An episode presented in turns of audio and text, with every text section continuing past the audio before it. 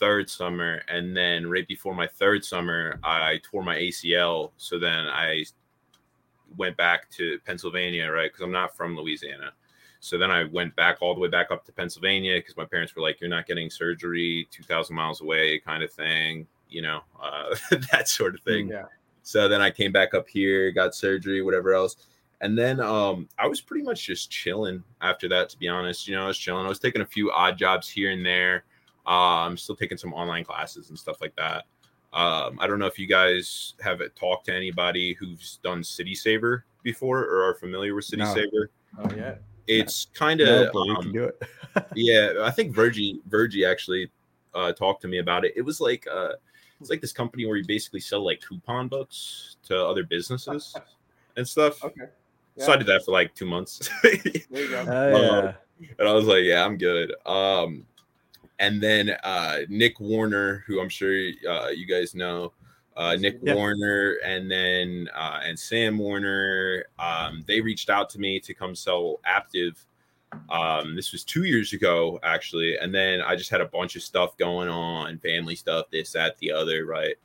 And uh, I ended up not going out that summer. And then when the next, uh, then this past year, like this past this past winter, right around this time, I guess, maybe a little bit earlier, um, Cash Garty, uh, he reached out to me on Instagram and was like, "Yo, Aptive," and um, I was actually gonna reach back out to Nick in like a week or two, but it was like Christmas, and I'm like, you know, I know how it goes in the door to door stuff. It was like if I reach out to him now, he's gonna have me training tomorrow, so I'm good. and then, and then uh and then Cash reached out to me, so I was like, man, F it. I guess this is just a sign. So I'll just I'll just get it done right now. Um There you go. and get signed up. And then I ended up going out this past summer and you know doing well and everything. That's crazy. Hey, welcome everybody. That's a we're we're just cashing up. This is so cool. We're we're we're live and uh if you're if this is the first time you're listening in, uh welcome, welcome. Uh Aaron Raleigh's in the house. We're talking uh to uh to a two summer bookman. Uh, and he currently works with Aptive, which we'll get to in a second. Uh, real quick, let's just let's just uh, introduce anybody who's listening in for the first time. This is the Ponytails podcast. My name is Andres Gamboa Barrera. I'm with Nick Taverdi. He's my co-host, and we've been going around for we're going for what a year and a month or so now, Nick. 13, 13 and a half months, almost 14 months. Yeah. Let's go. And if you don't know, this is a podcast that interviews people who sold books door to door with Southwestern. It's a crazy internship summer. More on that, Google it if you want to. But uh, we tell some crazy, thing, crazy fun stories and see what people are up to in the life after selling books. As Lee McCroskey very famously said, there's more to life than Southwest Airlines. And so here we are with Aaron. How's it going, brother? It's going good, man. I'm just hanging out, you know, reaping yeah. the the summer sales lifestyle. There you go. There you You're- go. You're, hanging out with family in PA, right? In Pennsylvania. Yeah. Pennsylvania. Yep, yep. I'm uh I'm just posted up here. Um right now I'm actually looking at properties in uh in Michigan. A few of us are looking to go in on a property up there. Uh just more as a rental, but I'm looking at to buy a place more for uh for next year. I'm not really sure where, you know, the housing market takes like a year just to buy a house now. So Yeah. uh I'm still kind of debating exactly where I want, but I'm thinking somewhere in Texas probably. Good. Hell yeah. Cool. Well, welcome to the show. We are uh, partnered up with a couple. A quick word, by the way.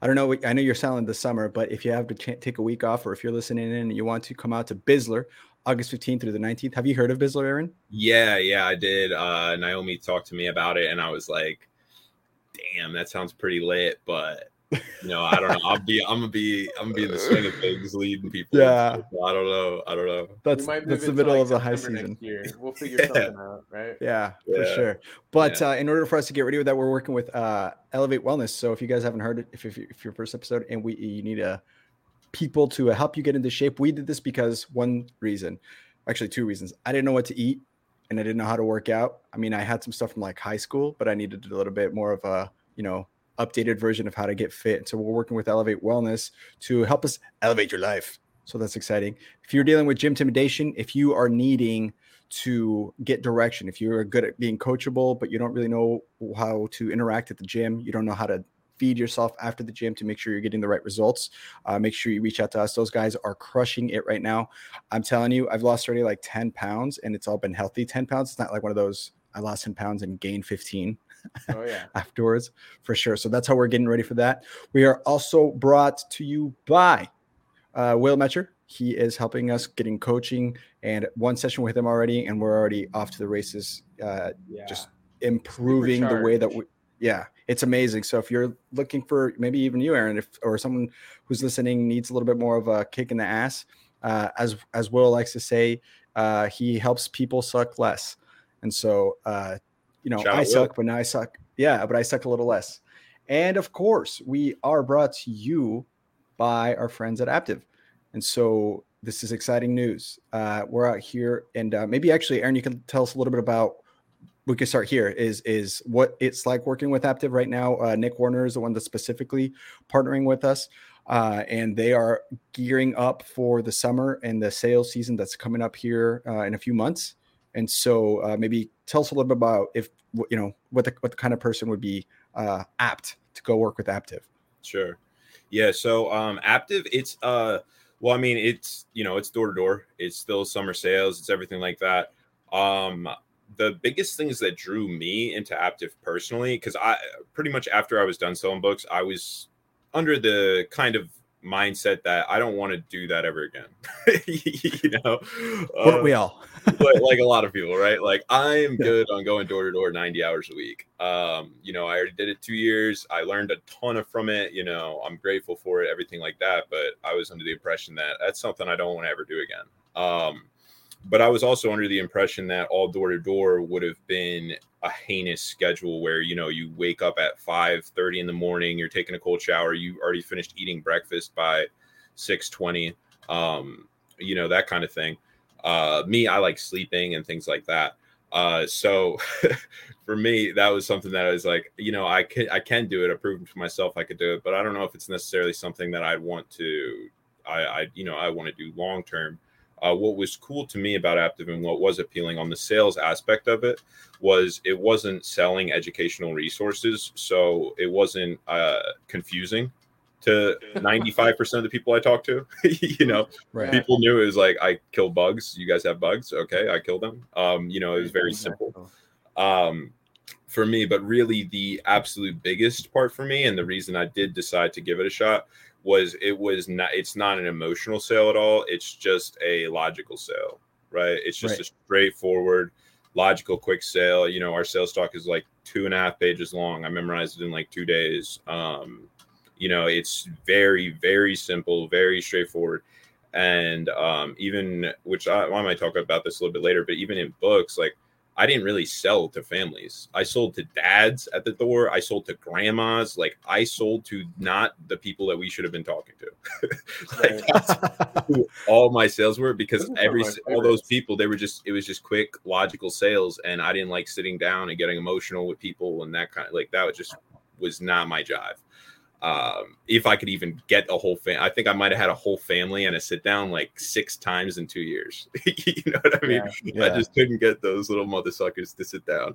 Um, but that that's what was so appealing to me was that okay, this is just a quick logical sale. Um, it's going to be like five minutes or less through paperwork and everything with everybody I talk to, and I already know how to sell like that. You know, um, Right. so to me it was like, all right, this is like this is the type of selling I like to do, and then on top of that um, I found out our schedule was way, it was like actually a normal person's schedule um, where we, you know, I woke up at like eight o'clock like every day. Um, and I'm, I'm waking up at 7:45, 8 o'clock, making breakfast, going to a morning meeting, chilling, and then I don't even knock on my first door by 10 o'clock. Versus in Southwestern, I think I didn't knock on a door later in my whole life than 7:45. So I, you know, I, it's like I don't have to be waking up random people now. Uh, you remember? You guys remember those like Saturday mornings when you didn't have an appointment Ugh. and you had to knock at like seven thirty? And there's just And someone like- walking out, old dad in his slippers and robe and tidy whitey's just rubbing his eyes like, what the F do you want? You know, like, Yeah, dude. He's looking at you like he's like, "What the hell are you doing on my Going out porch?" here, just sitting there Yeah, like- smiling in a t-shirt and a freaking backpack. Oh, yeah. oh. Oh, down yeah. Oh, on The worst- already. The worst was when you would knock on a door, like it was like seven forty-five, even at like eight in the morning on a Saturday, and you knock and everything's quiet. You can tell nobody's awake, Yeah. there's like then you kids- just hear the there's, like, kid toys in the front. stairs. yeah, dude, and the dog's barking, and then the baby starts crying, and you're like, oh no, I'm gonna get yelled at. Yeah, I'll be honest. On some of on some of those, I used to I'd like knock or like sometimes it was just habit. You know, you accidentally ring too early or too late, and you ring the doorbell, and it's like ah shit. Uh, Mhm. I, I did that a, a couple times actually, where I would knock and then I'd hear like something in the background, if oh, mostly for early morning, and I'm just book it back to my car. I'm out of there before they even open the door. Like I can't I do knocked- any more bad PR. I got too much bad PR already. We Yeah, out. yeah, dude. Uh, yeah, dude. I, I didn't deal with any bad PR. I didn't Yeah, deal me, with me any and bad Trey PR. were like, me and Trey, we were, Oh, Trey, Trey. yeah, uh, we, we had too many calls. Uh, yeah, dude. That's Bro, awesome. that's so crazy. it's crazy how the schedule of the book field is what leads to those compromised like PR moments more than Mhm. anything.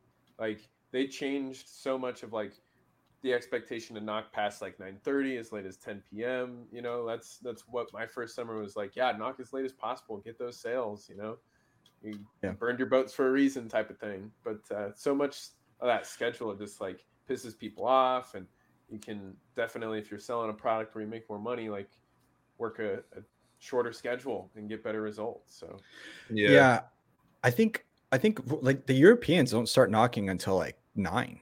yeah, Uh, I- until, and I, until later. yeah, Um, I And I didn't lot of realize that. I think a lot of TD and um and stuff like that had a little bit of a different schedule too. I because I know Eagle Right. Blitz, like we were crazy. Like we we knocked by like 744 every morning, and I didn't stop knocking till like 944 every night.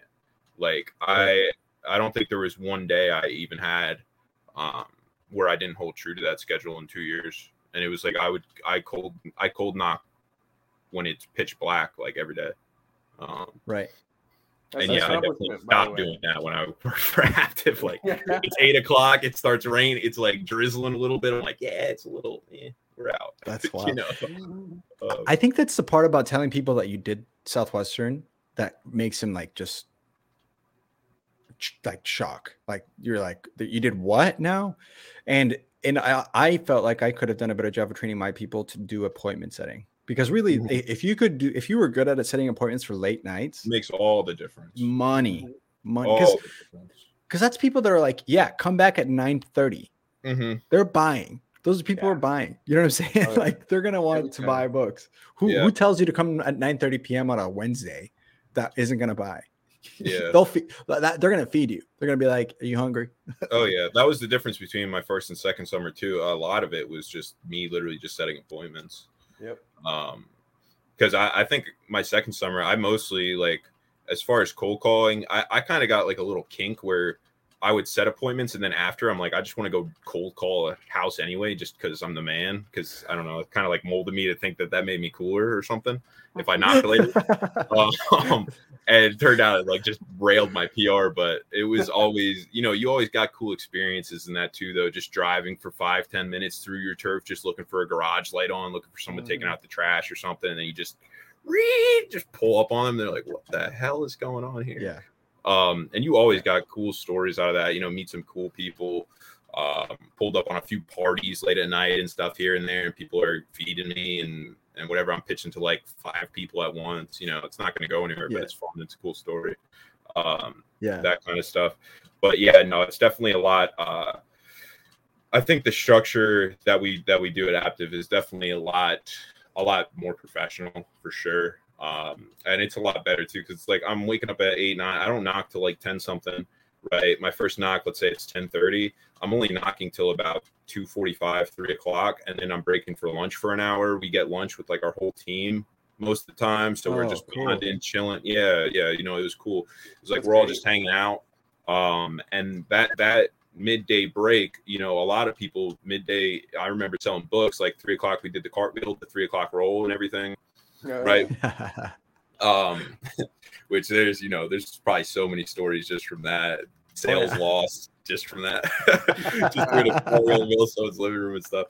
But uh but yeah no just from from that side of it because i always like the connectivity of that but like what's a better way to connect with everyone besides doing a cartwheel in the middle of the day than just like eating lunch with them Um, Yeah. Yeah, so we would do that, and then you know, and then it's it's the same thing. Once it hits the night side of things, it's like we knocked until um, I, our pretty much our rule of thumb this year was like 15 minutes after um, whenever sunset is, like whatever the time on the clock was sunset Yeah. or whatever. Um, but if it's like raining and stormy, like I didn't knock past nine o'clock like at all this summer.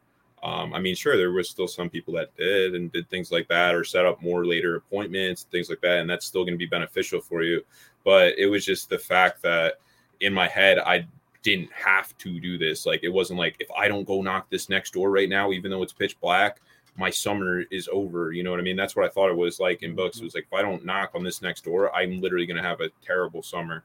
Um, It's crazy Weird, how I- it, and this is like again we're pretty neutral. Again, we've we've said this before, and it's pretty uh, apparent from our the variety of our guests. But that is something that always like really bothered me is that like that pressure to have to go and do that. Like there's there's a right way to do it, and then there's a wrong way to do it. And sometimes people feel I would I often when I was especially my third summer I was super off schedule, and I the guilt I got from not going and knocking that late was like it just fucks with your head mhm. pretty pretty aggressively. I don't know if you guys ever experienced that, but for me, I was like, man, I'm like the worst human ever because I, I didn't go knock on a door at was nine my least thirty. favorite part of the job. Yeah, I, I could definitely knock in the morning, but knocking late was a drag. Hated Yeah. it. Yeah, that's it. See, that's a lot for a lot of people. And the thing is, too, is uh, summer sales. Um, I'm like a firm believer in this. It's just a culmination of all those small victories and however many wins you can stack up in a day and everything like that. Like, it's just all about building up your own personal stock in a sense, where um, just to get your confidence on the level it needs to be. Because to be able to sell people cold calling, you need to have the most confidence in yourself, like un, un um, unshaking confidence in yourself and uh, and your product and everything else. Um, but if you're doing things that you you know you don't know if they're right or not, or um, like in Southwestern, it was like, oh, I need to knock late, and then it's like if you don't knock late, like that screws with your head. Um, Yeah. bad. Um, Yeah. and, and it makes you know it, it'll affect your performance with a lot of stuff. That's something too, though, that I really found out this year particularly um, in just letting go of a lot of that kind of stuff. Um, because I've had, I mean, I had days this past summer where it's not like I'm not knocking really, but it's like I woke up like I missed an alarm, whatever else. Like I woke up really late. I missed our first because we usually had like a pre morning meeting and then an actual morning meeting. It's like I missed the pre morning meeting for no reason, whatever else. But I learned to just um, kind of blank blank stuff out and just have a clean slate like you know living in the moment kind of uh where just the realization that literally nothing matters except for like when you're on the door you just need to be present with who you're with that other stuff doesn't matter the future stuff don't matter you know um i really like encompassed that this past summer where it made me more lackadaisical on my schedule and things like that but at the end of the day like i kind of just didn't give a shit so i still did really well. Uh, how did you how did you learn that? Like, how did you learn to apply? Because I feel like that's something that's hard for people to really get down. You know what I mean? To, to, to Yeah. just really let go of. I mean, because it's not even just like work stress. It could be like it could be anything I mean, this yeah. year could have been COVID. It's like your parents For are sure. getting divorced. It could be like my dog's sick. I don't know. Like, what? How did you like learn to do that? So I kind of re remembered a mantra that I used to use. I, I had this written on a lot of my stuff in books. Um, like used to have it on my steering wheel and stuff. It was just let go, let let God. Um, Mm. and I, I've been a lot less religious and spiritual um, than I have been in the past. But for me, that mantra still holds true. Where you know, when when you're focused and whatever you're focused on, if it's negative, it's going to happen. You know, if you're focused on positive, it's going to happen either way.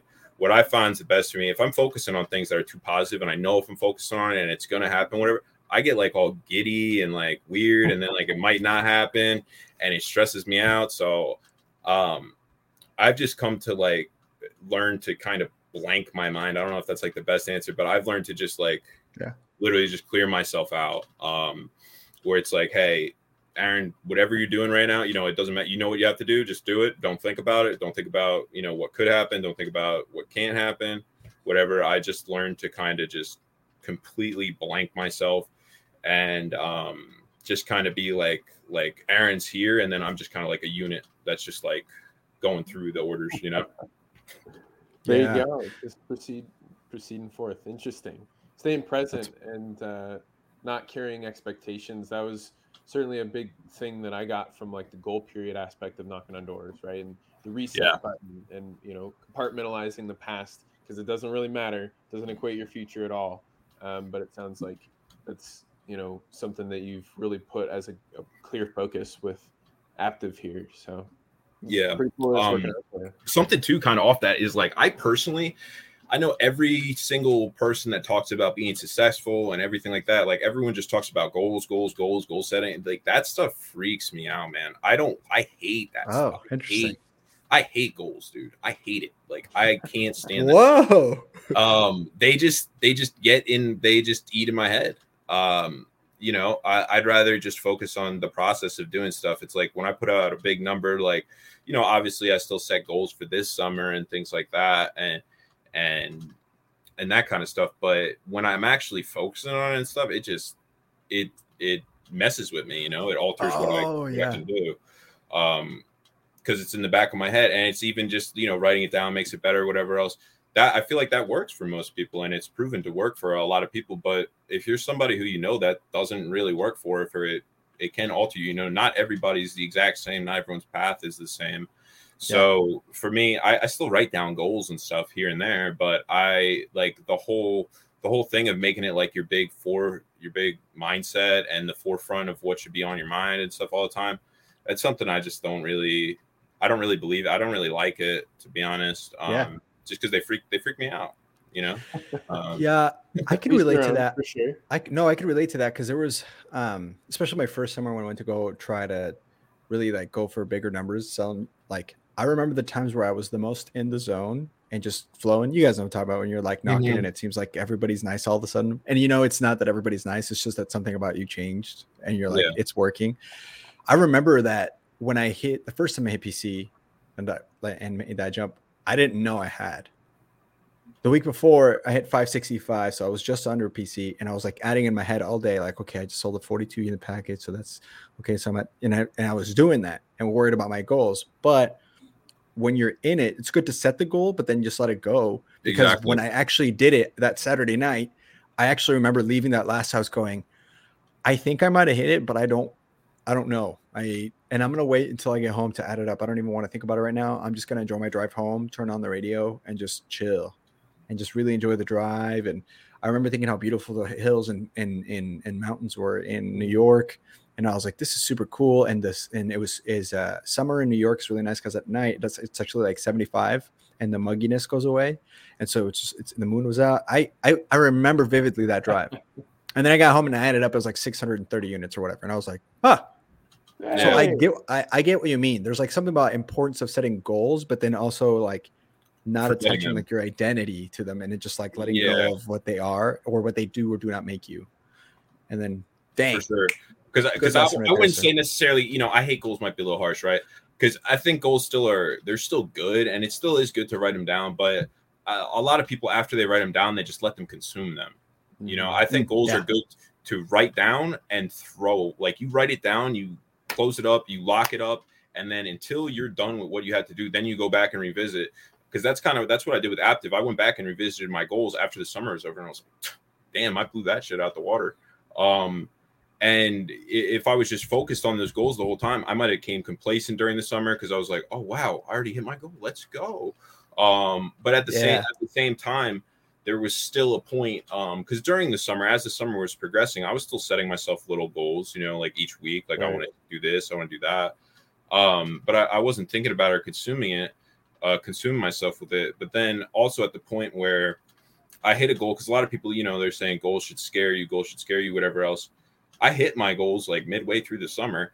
And once we're at that point, it was kind of like I looked at it as like a team that shouldn't have made the playoffs makes the playoffs. It's like, all right, I'm here. Now it's just gravy time. You know, whatever I could add on, it's Love just gonna make the story cooler. Um, Yeah. that, that kind of thing. So it, it, Pressure off. yeah yeah it's all it's all just a you know it's all just a mindset a mindset things when it come when it comes down to it um but really just really learning like i said let go let god i think that's that's just such a great mantra for me anyway Mm. um even it, it's something that you know i don't say it a lot i don't think about it it's just something that I just do now at this point. Um, just you know, just don't. I there's, yeah. if you know that there's some, but there's there's a path for you and something's going to happen for you. Um, you know, what do you have to worry about? That's right. I think that's uh, a beautiful returning to presence type of phrase. You know, gratitude helps us like stay present from things from the past, right? I'm thankful for you know the place with the roof over my head. You know, it's all stuff that's past circumstances, but it brings you to the present because it, it you know gratitude and grace and like you know letting go, letting God, right? That to me is just like it's all in that same vein, and I love exactly what you're talking about.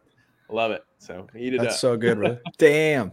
Good How did stuff. you? I, I don't know this. How did you get into Southwestern? How did you? Yeah, yeah. So how I got into books, um, uh, actually, it's funny. So I went to my senior year. Uh, well, I went to public school, right? My whole high school, whatever else. And then when my senior year came up, um, I actually transferred to a college prep school um, where I ended up boarding at, right? So I transferred to a college boarding school um, just because for me, like I was in the enrichment program, gifted, whatever, uh, whatever you know you want to call it. So school was always really, really easy for me. Always straight A's across the board. Didn't study. Like the only reason I'd get a low A even was just from homework grades because I just wouldn't do it. Um, so, it was like it was school for me was like a joke kind of, and my friends weren't like bad or anything. You know, I loved my my buddies, but I knew that if I was if I still stayed in that public school, like all I was going to do my senior year was just mess around. Like I wasn't going to do anything. You know, I was just going to mess around. So I I wanted to to go to a college prep school just to get myself on check on schedule and everything. So I ended up doing that, and then I applied all the way down to LSU from Pennsylvania. Um, initially for petroleum engineering, just because I looked on like that's the highest paying internship. I'm good at math. Oil's cool, I guess. You know, um, so I'm like, yeah, you know that seems good. then uh, then I got into engineering, and I actually loved like my geology courses and things like that, but um and this was kind of after but the southwestern thing it kind of opened me up to like you know i like the business side of stuff way more i don't want to just be crunching numbers all day i'm too sociable for all that kind of stuff um so then i went over to business but anyway uh after my so after my senior year when when i was a senior i ended up tearing my eight or tearing my labrum in my shoulder and so i couldn't go down to lsu until the second semester in the spring Dang. so I pretty much went like 2,000 miles away. Didn't know anyone at LSU. Didn't like, I didn't know anybody down there. Didn't know anything. And then I missed orientation. So I didn't make any friends doing any of that kind of stuff. I missed the, the third fall thing. And then actually, this is funny. I didn't, didn't really tell many people this actually ever, but my, the person who was supposed to be my first roommate at LSU, he actually got kicked out. I didn't know, I didn't meet him before or anything. Um, but he got kicked out like three weeks before I moved in because he like threatened to shoot a gas tank in the student union or something to try to blow up the union. So, yeah. So anyway, I mean, point of the story. So was, you literally dodged a bullet. yeah, yeah. I guess evidently. I mean, I would like to meet the guy to be honest. You know, pick his brain a little bit, but, um, but yeah. So basically, you? ba- yeah, right. Basically, I went down to LSU, didn't know anyone, and then I moved in by myself and didn't know anybody or anything. So I just started playing basketball and doing my thing, and I was just focused on school and everything.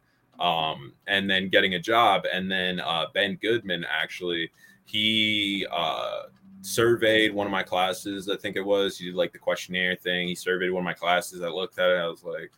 I need a job for the summer anyway. At that point, I already applied for RA and got accepted as an RA for my next year. So my second semester, I was coming back as an RA. So I was like, job next semester, check. Good grades, check. Now I just need a summer job. Um, and then once I went through the the thing with Ben and everything, um, the person who interviewed me, actually Rachel, she uh, through like the first interview process, she actually turned me away. She's like, nah, like nah, man. Uh, wow. I was just like, I was really at that point, I was so cocky, confident. You know, I've never, I never, not even not been good at anything in my life at that point. Like, I never haven't been like one of the best at like anything I did.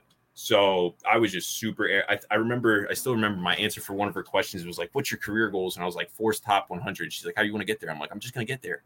and, uh, Classic 18 year old. yeah, yeah. yeah, I'm like, it doesn't matter. I'm Classic. just gonna. Oh, I'm just I gonna had get, doubt. I'm just gonna get there. Um, but anyway, yeah, she turned me down, but she gave me her number, so I called her and I basically just called her and was like, "Yeah, so when's our next interview?" Um, and then I ended up getting the job, whatever else. Uh, me, we we had a five five person team our first summer. Me, Wyatt, Tolu, Mac, Chip, and then we finished. I think we were top five in the whole company um, as a five person team, and we all all of us made Sizzler and stuff, um, which was cool and fun. Yeah.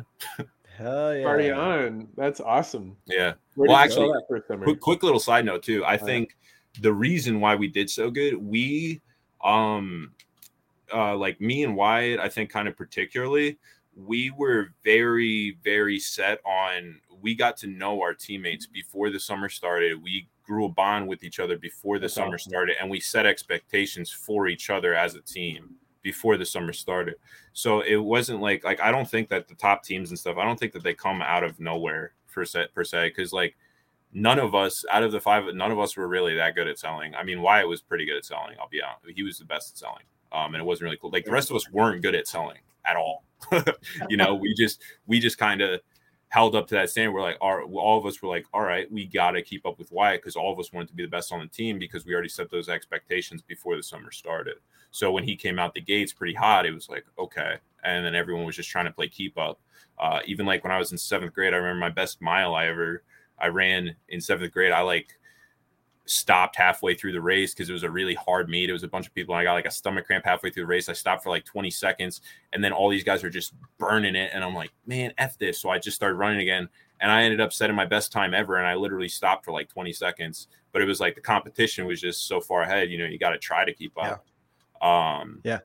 So, yeah, Damn. yeah, I think that was that was huge. But that's how I yeah. So that's how I got into into Southwestern my first year, and then going into my second year um, actually after my first semester back uh, in school i decided to take my second semester off to full time um, for for recruiting and everything. And then i was out in texas and stuff with ben I actually no this was after my second summer. This would have been going into my third summer. Um, and so i was recruiting and everything out in texas and yada yada. And then that's when i tore my acl at texas a&m before going into my third summer. Ah, but i was hard in the recruiting and and all that All about it. All about it. They they get you to they get you to take semesters off school. That's uh that's a good they're good at that. That's, that's yeah. okay. Well, see, to That's me, all I, thought, I thought it was a good idea for me personally because I was like, this like Southwestern for me was kind of my long term vision. So it was like, you know, building a team around you. If it's your long term thing, you know, they're they're just gonna it's gonna grow faster if you do that earlier. Oh yeah. Um, right. You know, I don't regret that or doing anything. It sucked because I did take a semester off and then I couldn't go out for the summer. So it was kind of like, eh, didn't take school, eh, didn't get to go out, eh, you know. And then I tore my ACL and it's like, ooh, tough. Um, but it, at the same time, I think that was one of the best things that happened to me because before that, even when I was in selling and like why I thought I was going to do so good in Southwestern and everything was like I was really I was a machine. I didn't care about anybody, even myself. I didn't, you know, I didn't like. Uh, it was just I looked at myself as I mean that's and I was in crazy physical shape, you know, getting crazy good grades, doing all that. I kind of just looked at myself as like uh, an object and like I that I just had to do all these things because I could, you know. Um, like I, I just thought I was blessed and I had to, you know, I had to make my body as as good as I could physically just to be, you know, be that figure for other people and um in that sense and then you know do the sales stuff and do my hardest in school just to try to be an example or stuff but i didn't care about anybody else really at that time you know obviously i did you know it's not like i didn't care about my family and stuff but it's like um it was never on my mind um just You're like just being putting your head down. Yeah yeah wondering. and just just being a human like just showing them like i couldn't even show like emotions like someone would die or something i'd be like oh, damn like damn Dang, dude. and mm, like but no like i was stone cold um and then so after i tore my acl and stuff you know i didn't have shit else to do so i it learned it, it helped me teach myself like how to become a human and how to start start um start developing different emotions um you know just in more humanly ways because it was like i pride myself so much my whole life on my body like really that that's what it was because i used you know i used to run I used to run half marathons like every day just because I just because. Like Wow, man. like work out four or five hours. Like when I was in high school, I'd work out. I'd run a, a 5K before school. I'd work out for a half hour. I'd eat breakfast after school. I'd lift for eight, for four more hours, and I was on like T boosters and pre workout and post workout and you know aminos and all this. Like I was like a freak, and Dang, bro. but I, I couldn't I couldn't upkeep that. And then you know once I tore my ACL, I'm not working on anything. I'm getting a little bit of a belly. I'm like I kind you know I, I don't want to say I was like super depressed or anything or any, but it was like that. But it was like damn, when I'm priding on myself, I can't even have pride on that. So I need to switch where my pride is. You know, I need to I need Yeah. to change that into put my pride in myself, um, in who I am because I know you know I knew I was pretty wise. I know a lot of stuff and things like that. Like I don't have to pride myself on just my appearance or anything like that like I should be priding myself on things that I actually really, really worked on, not things that I was just gifted with and you know can go through the motions with. Um, things Yeah. that took time to develop. identity like realizing what you're and we've we've talked about this on the show before in other episodes i don't know if, if i don't know how many of the sh- episodes you've listened to but there's been several people that have brought up the idea of whether it's with, with southwestern or like how, how much you can run or how much you can lift or but that the, that your identity is attached to what you're doing. Mhm. uh, and so then it's like you know if you if you if you're a thousand two thousand unit producer or a five thousand unit producer then you're attached like you hit that goal but then all of a sudden you're like that's who i am. And there's not really anything beneath that. And so that people kind of like when they leave southwestern they're like crap who the heck am i? Because that you were just so attached to like being a book person that you know and but that's not unique to southwestern i mean that could be like you could have been really good at school Yeah. so you were a straight a student and then all of a sudden you leave school and it's like you can't eh, you Or can't an be a straight a student I, I noticed that. yeah. I did. I did notice that a lot with Southwestern in particular. To be honest, um, for me, that was something that was like pre Southwestern, though. You know what I mean? Like I, I Yeah. was, I was like, yeah, I was on something that was, and then it was like Southwestern just kind of fit the mold for me, where it was like, oh, hard. I don't do things that are hard. like Yeah. things, things aren't usually hard for me. Let's try it. Um, Yeah. There's a lot of people that go for that reason alone. Not Yeah. the money, not the travel. Yeah. It's just because Mhm. it's hard. And a lot of those people are the people that do really well too. Yeah. Um, Oh yeah. because you know, when when you're not challenged too much, once you get something that's challenging, then it really starts getting your getting your brain going on how to make it not challenging. So what was Oh, your yeah. process? You were talking about how you like learned I'm gonna how to I'm gonna get some water. I'm gonna I can still hear you guys, but go ahead. Yeah, yeah. You- You're talking about how you were like learning how to feel basically and how to Mhm. you know process emotions. Like, what has that journey been like, and does it tie into your success with Aptive, or is that even a completely unrelated thing? Like, tell us about like this journey of healing that you physically went through, and you Yeah. know, like mentally. as So well. I think it it definitely did help me with Aptive. I think it was something that was for sure holding me back when I was in books, um, because there was just always a part of me that wasn't, uh, I I'd say like wasn't honest. You know what I mean? Like like somebody could tell if they really really talked to me like they could tell that there was something like there's something up with that guy you know what i mean like, oh like like he's got something uh like he's got something uh that's uns- unsettling or something you know what i mean I know uh, what you mean, man. I spent time with you, and I remember you Yeah. always being intense. And yeah yeah like you he's know. got he's got something that's bothering him that you know no one knows I guess I Um, never placed it that way, but I suppose yeah you know, yeah yeah so there was that um i i guess kind of i mean for me kind of what that process looked like uh it was a lot of self-reflection um and and gratitude um I, i'd say that was just the biggest part you know i was just laying around with nothing to do but think so Right. when you have nothing to but to do but think you know you start thinking about everything and nothing um so it, it was just a lot of me just realizing like actually just like looking back on my life and realizing the journey i made and realizing how much of a better situation i was in than most people in the world not even like most people my age i was like I, I got to think I'm like I'm in like the top 99% of situations out of anybody my age. Like what what even though I'm hurt right now, like what am I doing? And I'm focused on having an eight pack. Like like what the hell is wrong with me? You know what I mean? Like yeah, yeah. it was like it was like stuff like that. Um that and, and then honestly, and you know, you could watch a lot of YouTube when you don't have anything else to do, right? That's I'm watching man. like s- I'm watching like soldiers coming home to their families and stuff, and I'm like, shit, man. Dude, Okay. that always gets you. Like, I don't care who you are. That's always you don't, you don't have yeah. to cry, but anytime you see that, you're like, moves you. Yeah, yeah. So you know, it was just like it was just like that kind of stuff. I, I never watched like TV before. I started watching TV, and I'm like, oh, okay. Um, What just like actual, just like like human things. Like I don't know. Like I I was just like on a different. I remember even in high school, people they used to they're like, "What do you do when you go home?" Like no one even knew what I did. They're like, "What do you do?" I'm like, "I I run. I don't know. I I run around and then like crazy, man. think about that's things. so like, like I don't know what I do."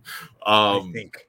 so yeah no that helped uh that that helped me out a lot in a way that i didn't expect but i definitely do think it did have uh it did have a play on how i did well in Aptive um i think a huge honestly a huge huge part on why i did really really well was that going into my third summer for that would have been for books i was not focused on southwestern advantage really at all going into my third summer.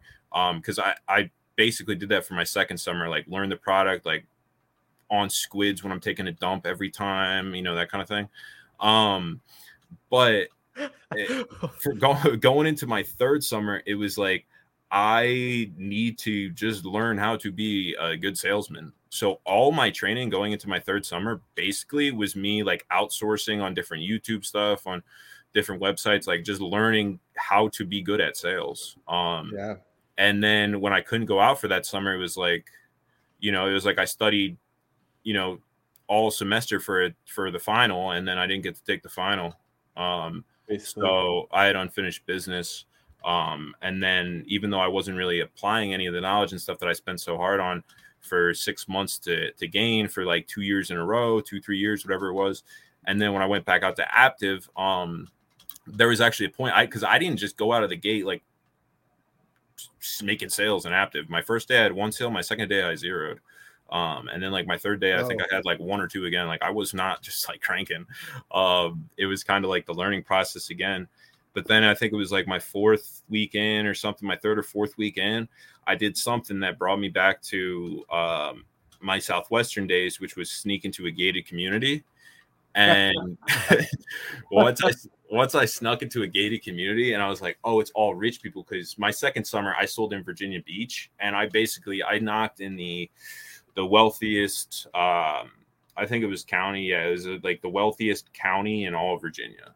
Um, it was basically a place that we were not going to knock at all. We were going to save it for like the end of the summer, just like if we needed a little extra cleanup place. Like, all right, let's go. And I pretty much told Ben, I was like, I want to knock the richest area because my first summer in Indiana, I was just in poor Poorville, and the money objection, like I couldn't stand it because I didn't know how to qualify it or not. I'm like, I don't know if they have money. Like, I'm not gonna just keep pressing people who might not have money and make them feel like shit. Like, I, Right. you know, I Especially with education for the kids. yeah, yeah, it, it just felt so weird. Yeah. It's like, oh, do you not value education? But it's like, no, dude, we can't afford bread. Mhm. Like, what are you talking about? Get out of our Yeah, trailer. like our, our count's negative. Yeah. Yeah. Yeah. So uh, for me, that was something that's just so annoying. So I was like, just put me in like the richest neighborhood ever. Um, where I actually knocked on like Bruce Smith. He's a NFL Hall of Famer for the uh, Bills. I knocked on his house. Uh, Pharrell Williams. I talked to him. I might talk about that a little bit later.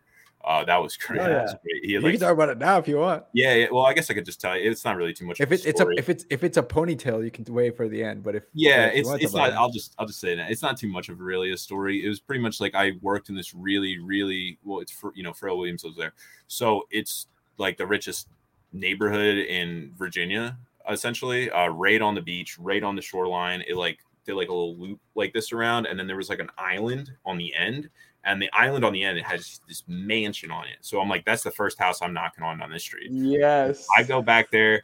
I talk there. You know Duh. what's funny actually?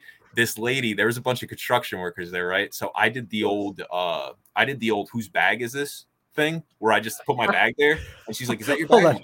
I'm like, I think that's one of the workers' bags. Like, You gotta explain that. You gotta explain that to the people that did Subworks because there's people that listen that did Subworks. That's hilarious. And then we'll yeah, yeah, yeah. So uh so when we set down like our, our book bag with all our books in it and stuff, you know, you walk away from it. And then so sometimes when people would answer the door, I would just act like I didn't know whose bag it was at all. Like I'm yeah. Because what happens is you you knock and you put your bag down. And then you, Yeah, the reason you step back is because you step forward to pick it up to show assumptiveness so that it's better for the psychology of getting in the house. It's a whole thing. Yeah, pick Yeah. up the bag. So then you would knock and the lady'd be like, and then you would say what? Yeah, I'd be like, uh, "Is that your bag?" Or you know, like, Okay. oh, is, that, is, that, one- that your bag, or is that like one of the construction bags? I was just here when I got here. I don't know. It's like kind of impeding. You you want to see what's in it, and then I pull it out, like, "Oh wow, this is pretty cool," and then you start demoing. um, so I did that to this lady at the end of the street or whatever. She just like, she- oh, awesome. you know, she was super. It was probably like a 7,000, 8,000 square foot house. Like she just just like she was like confused and not having it, kind of like a mix of like, what the, what the fuck are you doing? You know. Uh, um, but then she told me she's like, like I asked her for pre-approach and stuff, obviously, and then she tells me she's like, you could just skip the next house because that's Pharrell Williams' house, and I was like, wait, like because I'm happy, happy, and she's like, yeah, yeah, yeah, like that's the one. I was like, oh, okay, so go right to his house right after, obviously, right. Yeah. you don't skip that. and then I uh, I talked through the first security system, like it was like a video camera thing. So I ring that and talk to it, and then they let me go through the next one, and then there's another set of gates, and then I talked to that one, and I ended up actually I didn't talk to him actually, but I did talk to uh, his wife and gave her like a book demo through the video Oh, camera Chrissy on their Teigen. second. I made it through the first level of defense though. There you go. Then she's Wait, like, "Yeah, that's he's cool. married Get out of here." You should have just Oh been delivering gosh. pizza. Yeah, he had like two. He had like gates, like gates, and each one had their own security cameras, intercom system. It was pretty That's crazy. Um, but yeah, Damn. yeah, no, that was that. But yeah, so when I went back out, and then like my fourth, my fourth week or so in books, after I stuck in that gated community, um, because something I learned how to do my second summer selling books was just crazy eye contact. Like even people from from app, yeah, they they like call me like crazy eyes and stuff. Like I will stare through somebody. I don't give a shit. Um, that's something I pride myself a lot on too. Like just staring through people's souls and just taking them. Um, so once so once I Wait, stuck you're in that- redhead, right? uh kind of yeah so Just, don't worry about just that for the people listening. yeah, yeah, So yeah, only like half that's so like that's a red flag. yeah i yeah. have to take them um It's a red But- flag. once i went in uh once i went in that neighborhood i i wasn't making any i didn't make any sales or anything you know i ended up getting kicked out of I, like i got the cops called on me in like 20 minutes anyway you know just typical stuff Mm-hmm. when you go in those but what i did was every single person who i talked to every literally every single one of them they all closed the door behind them and they all stepped outside to hear what i had to say where i was just in a middle class neighborhood earlier that day just getting spit on and then i go to a rich neighborhood and everybody's coming out to talk to me. I was like oh shit it's all my eye contact my confidence. Because right once i went in that community i was like oh yeah this is like this is where i play like like this is my field day. And and i took a lot of pride of like i'm more confident than somebody with a five million dollar house. Um that was something you know that that meant a lot to me um, awesome. when I sold books and stuff too. And obviously, you know, those are the type of people you want to learn how to talk to if you want to be one of those type of people. I don't care how to talk to poor people um because I want to be rich. you know, That's right. uh, Not that there's anything wrong with being poor. yeah, yeah, yeah, yeah. You know, but, nothing but, wrong with, but, but like, some people have goals of becoming rich. yeah, yeah. I don't want to have those conversations, and I don't care about getting better at those conversations. I want to get better at conversations with people that mean more to me. Um, You become rich before you have money, not after. exactly um so once once that happened and then i got kicked out of that community like after that i was pretty much getting like four sales a day five sales a day every day. Um and it was just like before that i was getting one or two maybe three a day. And then after that it was literally like night and like that day i went from four became my floor um instantly right after that because it was just the click in my head like oh you know i i do this. Like i'm confident. I'm you know everything like all all the mantras and whatever else it was like yeah like this is what we came here to do um so that was like a huge huge uh tick for me this past summer Dude, hell yeah. That's epic. Selling rich is interesting. You ever get the money objection too when you were selling? Isn't that Oh, hilarious when they yeah yeah it's objection? funny because you, you get it and it's like it's i like i see i like the money objection from the rich people though because with the the people that are poor i don't know if it's like Yeah. we have money you know like it's hard it's it's just a, a it's a weird balance with rich people it's like you say that what they mean is i don't know if I value this at the price you're giving me. It's Yeah. not I can't afford it. It's I don't know if the value is there. And if it's a question on value, it's an easy resolve A's close, you know. Yeah. Um, where you just give them, you know, throw in more value.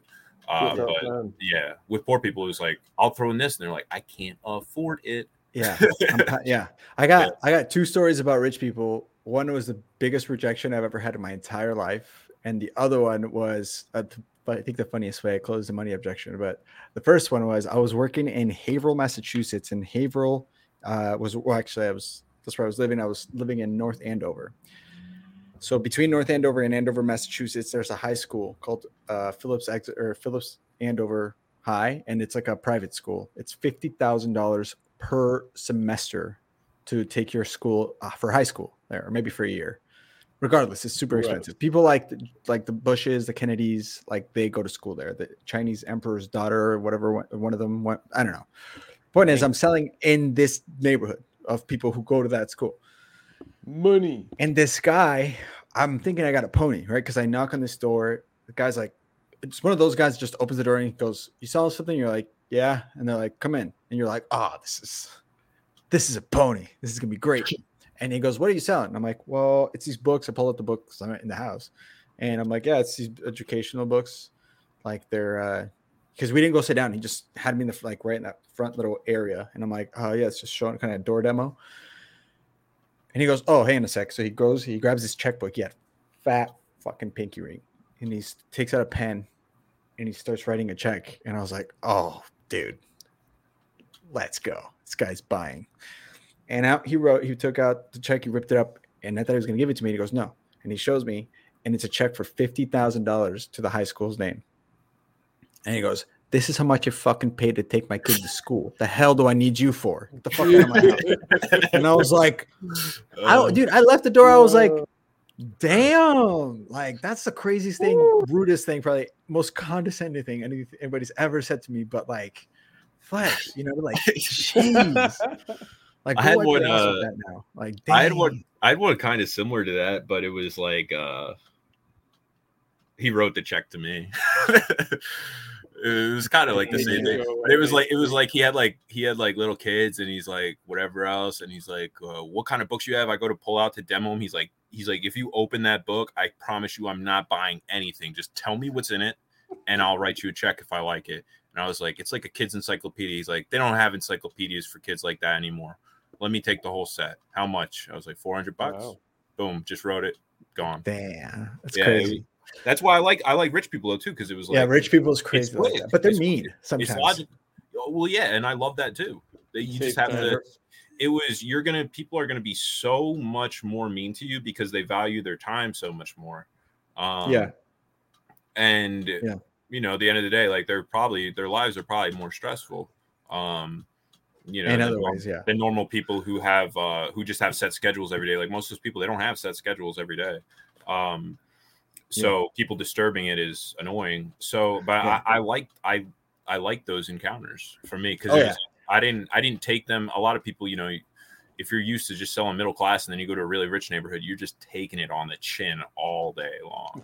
yeah. Um but that was literally my whole second summer was it was like I was getting spit on 99% of the day and I'd made two or three sales that were fat. And I that's what I did.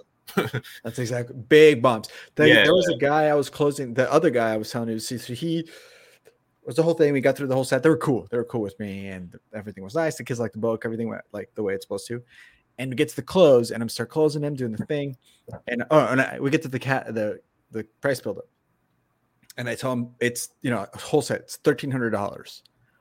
I mean, and I know that I mean they're rich because the big ass house, right? But I'm like I'm doing the demo sitting on the floor on a bear hide. Like they have they have the, the classic bear hide where the bear is dead and it's a rug. Like that. And they're they have and so eh, the house is like we are rich, right? And so they go, Oh, that's that's a lot of money. And I just go, what do you mean there's a lot of money? Really? Like, really? And she goes, Oh, you're right. Fine, whatever. Let me get you take a card. I'm like, yes, let's go. And that was uh, that's how I closed because I was I can't believe I, I was insulting that I got a money objection as I'm sitting Yeah. on a thirty thousand dollar bear. I'm like, It's funny because Yeah. you could you could come across those uh like either like either like some people they'll take offense when you try to when you try to hit them with like a um, a rebuttal to them giving you a price objection, even if they're in houses like that too. Like they get some people they just get offended, and then some people they just do what you said. They're like, ah, yeah, you're right. you know, That's why you got to build Um, rapport like on. it's like it's like like that baseball bat right there is worth 750 bucks. He's gonna use this for two years. Like Yeah. That used to be part of the sales talk, actually. Did you Yeah, guys know well, that? Yeah, and I remember Amber Lee used to do that all the time. She'd be like, Xbox, six hundred dollars, sixty dollar game, sixty dollar. Like she would just d- destroy build people. Dude, the brown wood, fake wood looking playground things. Yeah, You know what I'm talking about? Yeah, the where you place go to that's rich like- houses and they have Right? it looks like it looks like it looks like Never Neverland, Oh, yeah. but in their backyard. You know what I'm Oh, talking about? yeah, yeah, Those things are like tens of thousands of dollars. yeah. It's bananas, No or at least they were. It's crazy. Yeah, some people just would annihilate people with the price objection. I like will try to sometimes, but then if you come off the wrong way, like you're just a dick, uh, which was cool with me too. So The worst was the- like the one time that I had someone my second summer pull up like, yeah, what's the name of the book? And I'm like, yeah, it's Southwestern. then they pull it up on Amazon for twenty On bucks. Amazon, it's like five bucks. I had one. I, even- I had one person do that, and they literally bought the book on Amazon. Right? in Yes, front of me. that's exactly what like, they're like, what's the difference between the two of them? I'm like, you're getting this one from me, and then I come and show you how to use it. They're like, I think we could figure it out. Bye. See you later. Thanks, so. Yeah, that's Seems- exactly seems like we're gonna love them. Like, Yeah, I- think you're paying for, for my college. cents. you mother chunkers. The craziest part smart- was Yeah. the listing on Amazon was listed by Dan Moore was the account name. And that was just like the trippiest thing. Like I saw that he handed me his phone saying, "I found it on Amazon, and this is how much it is." It's like Dan Moore 99 selling them for 25 bucks a pop. And then I saw like, "Oh, listed by Dan Moore." This is an insult. Oh man, yeah. it was crazy. Funny though. Crazy how that happens. So Andres, he's Mr. Yeah. Thirsty today. Yeah, I don't know why. By the way, Dan Moore is the president of the company. For people who don't know, Yes. president of Southwestern. Dan Moore is the man who fired me from Southwestern, but that's a story for episode 39. Matty Gregor, last 30 minutes. Check it out. It's that's that's a crazy story. That's a crazy It story. is. It is crazy. Um, damn, dude, that's that's wild. Have you found what are, what are the some the most like uh, you kind of talked about some of the differences already? What are the most similarities that you found between Aptive, um, and and Southwestern? I, and I, yeah, and I say this because Um, like I, I did solar, so it's a different sale because it's like six months of a sale, so Sure, twenty sure, minutes, sure, for sure. example. Yeah. Um, well, I'd say a big similarity is still that you are collecting, uh, you're still collecting payment with everybody at the sale. Like it's not like a set appointment, set appointment, set appointment, make a sale. It's like you want to make the sale in your first encounter with somebody, period. Um, that still holds true.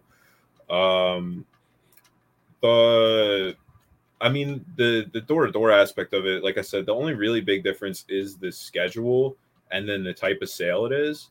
But a lot of the other stuff is it's it's a lot of the same. Um, there's a lot of the same camaraderie. We still hang out and stuff on Sundays. We don't need to drive two and a half hours at seven in the morning to meet on Sunday, which is cool because that was the stupidest shit in the world.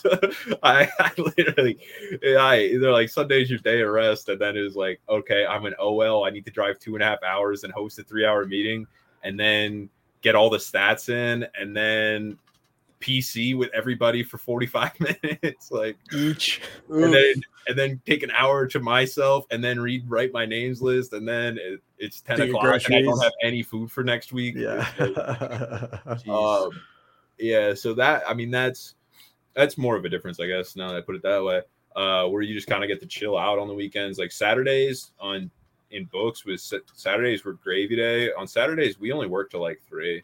I only work like five hours a Saturday. Um, yeah. That's great. just because like all the numbers and stuff they go down after three o'clock. Most people just kind of just don't even want to hear it um, Yeah. on Saturdays. But um, yeah, I mean, most of it's you know it's door to door sales. It's like Yeah. you're gonna meet good people, you're gonna meet bad people. The interactions are just a little bit shorter, so you meet more people this way, and we don't really do pre approach because you don't need it. Everybody, every house has bugs. Um, Where'd you sell this past summer? I was in Charlotte, North Carolina. Oh, cool. Oh, I've heard many Nice. good things about North Carolina. it was it was really nice it was just uh some days it was just hot as shit Um, but it was really Oh, nice. yeah, Yeah, yeah. There was something. It was like you're out there and it's like I could barely breathe, dude. It's hot. dude. But what's Nick and cool I is, were. um, oh, go ahead. Go ahead. we used uh we use segways, so we don't walk. yeah, there you go. Walking for losers. I, I I just rolled around on a Segway all day long, every day. This guy goes from running gangster. marathons every day after school and high school. Exactly. to Now I got a nice belly. I got to maintain it. You know, I can't be walking anymore. I'm gonna get rid of all this hard work I put in those last few years, right? Dude, that's got to be on your recruiting paper for book people is that you use Segways. segways.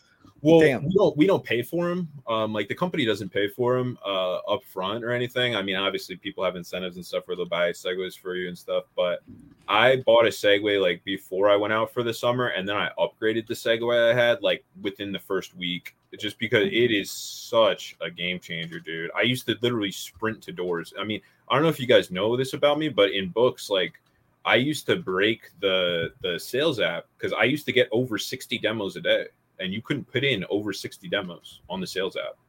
So I had to like handwrite my Oh. stats. And Sean Briefo actually, um, he followed me. He was my OL one year. He followed me because he didn't believe me. Like he just like didn't believe me. Like he believed he believed me, but then he was like, I don't believe how you actually are counting demos as Yeah. demos or whatever. And then he followed me, and then he stopped. He followed me in the morning, and he stopped following me at twelve thirty. I remember, and I already had thirty two demos, and it was twelve thirty. I was like I don't know. I, I like, How? and I had What two sales. I was? I had I had no weeks with 180 demos ever. All four Oh summers. wow, That's crazy. say the same. see. I had I had I had half weeks with 180 demos. Um, Yeah. I did worked- How, how are you moving so seeing that? fast? I was just so bad at selling, You just and I could see so many people. Yeah. you you know? if nobody's buying, you don't have to do the paperwork, baby. you just move it. Um, wow.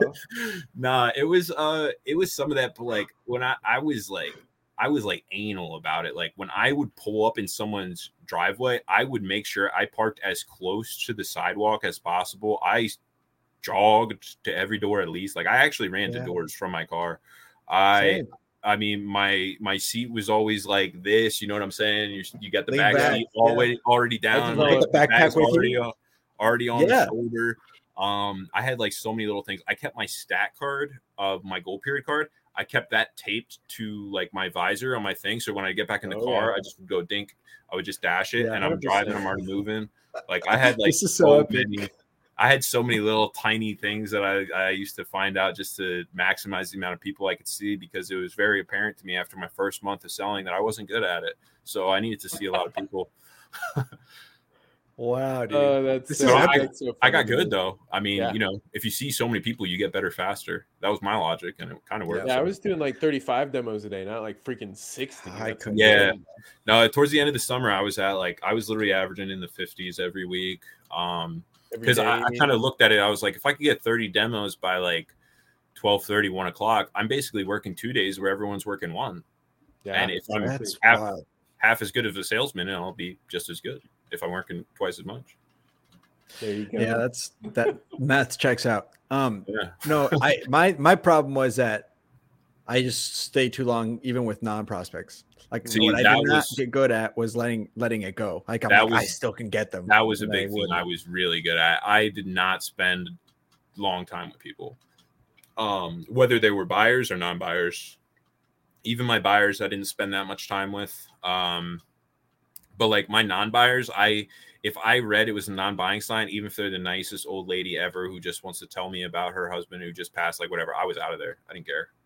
Um, I was just like I, I didn't have casual conversations when I worked. My husband Earl died last week. Yeah, like dang, How that did sucks. So next door, there's like,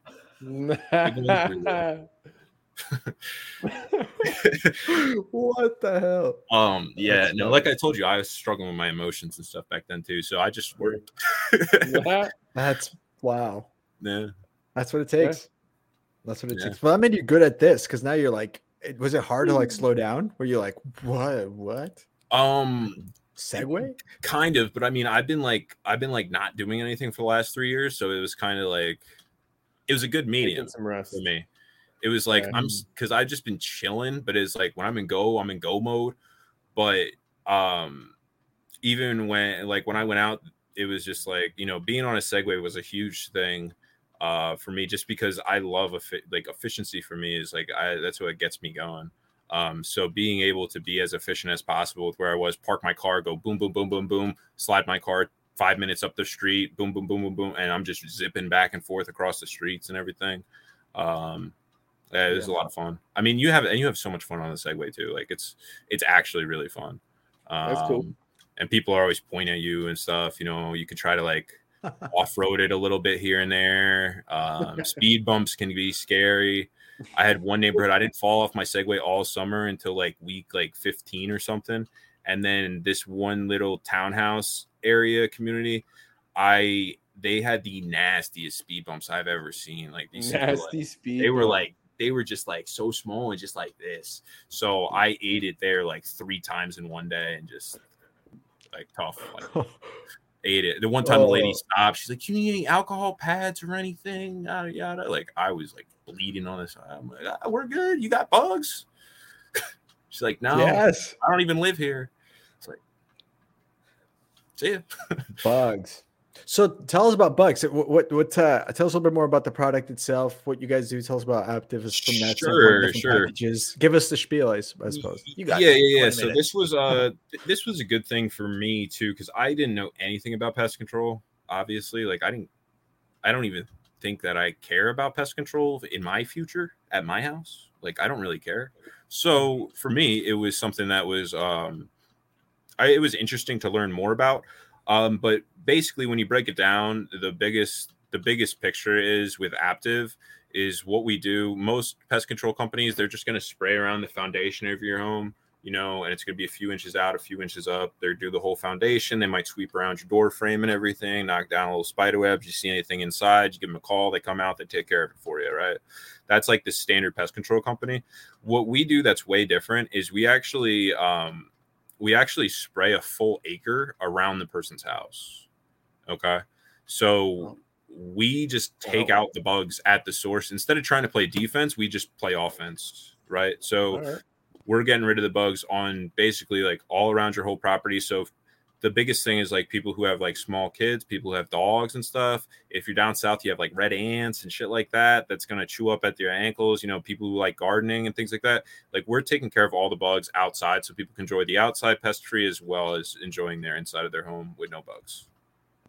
There you That's go. that's Damn. the that's How- the general quick elevator. Come to my house. Yeah. Just- that's Yeah. awesome. Yeah. That's so cool. Wow. Uh, then that's probably pretty easy of a sale. Is, do you guys have the same numbers of like one out of thirty or Um, like, Yeah, I'd say it's. I don't know. I, I couldn't tell you exactly because I did, you know, I did pretty good this past summer, but I'd say maybe it's probably around two for thirty, like the same thing, maybe. yeah, Give it's pretty good. Um, but we were making. I mean, the thing is though, too, it's not like two out of thirty. One of them, it's not like one of them is an ask me for eighty bucks, and the other one is a move Right. for twenty. you know what I mean? Right. Those Yeah. are the two out of the thirty. It's like, And those are the retail prices. yeah, yeah. It's like then your commission's even smaller, right? Well, so I made With about books. Yeah. well, yeah, with books, yeah. I made so I made around fifty percent commission last year, so I made like forty eight percent commission, and then my average contract value was seven hundred fifty bucks. So Oh, So that's like three three twenty five. yeah, so I was making on average, I uh, was making like four sales a day, so I was making like fifteen hundred bucks a day. oops. Yeah. Oops. Yeah, that's not so bad. Not not bad. not bad, especially coming from like like the books and everything. It was like, dang, I just hit PC today. Oh wow, I hit PC again today. Yeah. Hey, Fun. Well, PC. and I don't I don't even know enough about pest control to know, but for what you just described, if you're gonna get that acre, that whole acre for 750 bucks, and then how often do they gotta treat that for a year? Uh, Okay, yeah, so so we have two so we have two different packages. That's the thing. Uh, that's really the biggest difference is some people they'll just go for like quarterlies, which is just all your standard general pests, you know, cockroaches, crickets, ants, wasps, spiders, that kind of stuff. And then we also do mosquitoes too. So um, if someone would want to get our mosquito service as well, that would be six services on the year instead of uh, instead of four. Right. So what we would do is we would do four four treatments like through the summer seasons and then one in the fall, one in the winter. Um, and some people who didn't get mosquitoes and stuff, they would they would go for that package as well. Um, but that kind of just brings out brings out the average median. So I used to sell like we and we could play with it. That's that's another huge difference between actually between Aptive and Southwestern too. Is I can play with my prices as much as I want, um, up to like our floor pricing. So some people I would sell quarterlies at for 120 bucks a quarter. Some people I'd sell quarterlies at for 169 bucks a quarter.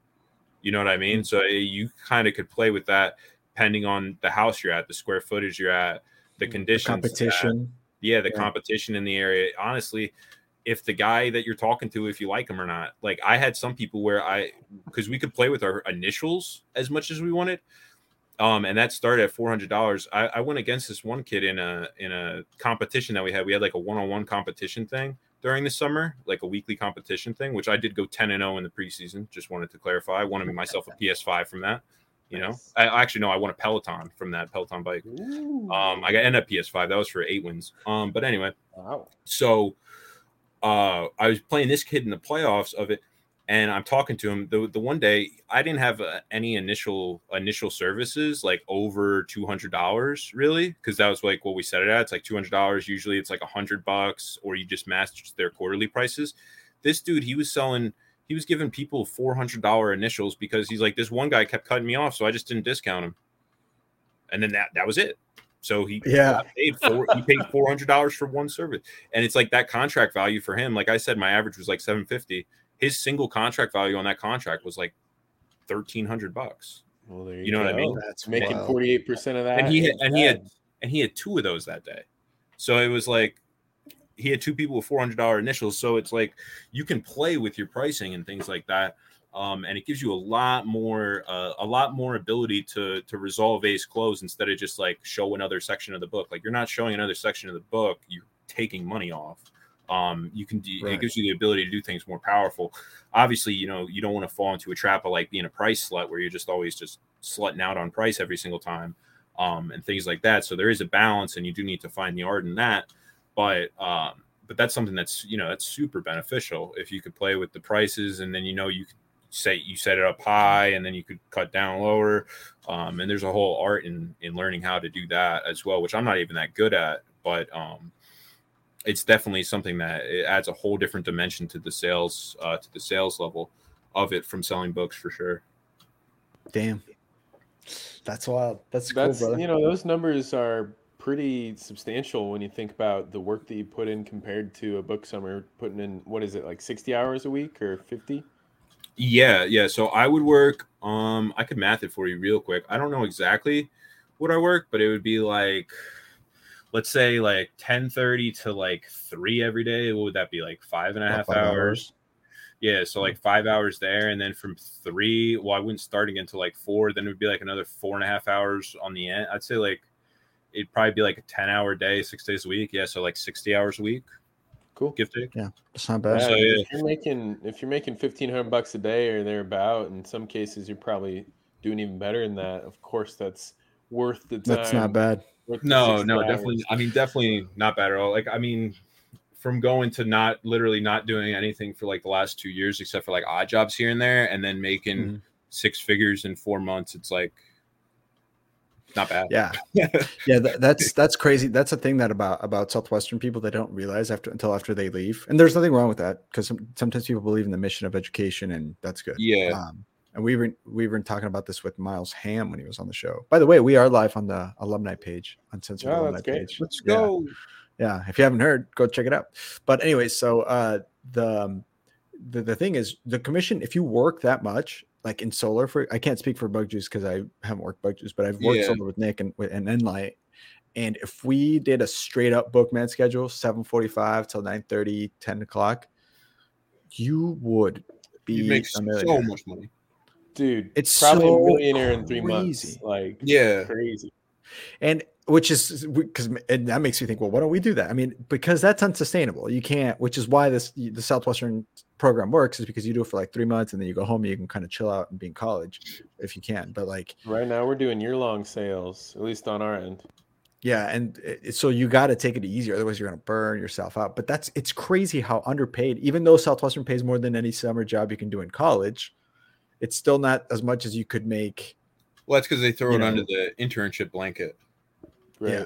It's not a career. And then it's like a until paid they tell you it's a career. and, and that's the thing too uh, a lot of people i think hold some resentment and stuff towards that i mean i don't disagree with all the pay should definitely be more um Yeah. for, for what a lot of people do because i already know the margins that they make on the books are crazy but the, the thing is for me is southwestern is it, at what its function is it's almost perfect in my mind um as being a feeder company to other companies Hundred like percent. the, the system of that like you are going to you're going to create studs out of that Yes. Um, if they were smart, they would partner with alumni companies to get paid from those companies as they move on to other exactly things. exactly what we They were Like, smart. i They think, wanna I do that. Most companies. most of the smartest book people they're in it for a year two years yeah. i think two years is honestly like the best two or three um because then you get some managing underneath your belt Mhm. um so i think like two years is, is like the best um but like two three years um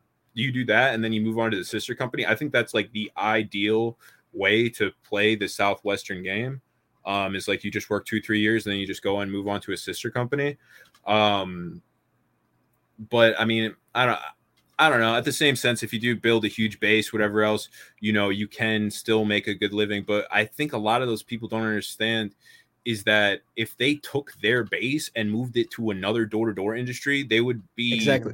Multi multi millionaires like yes, they yes, like yes.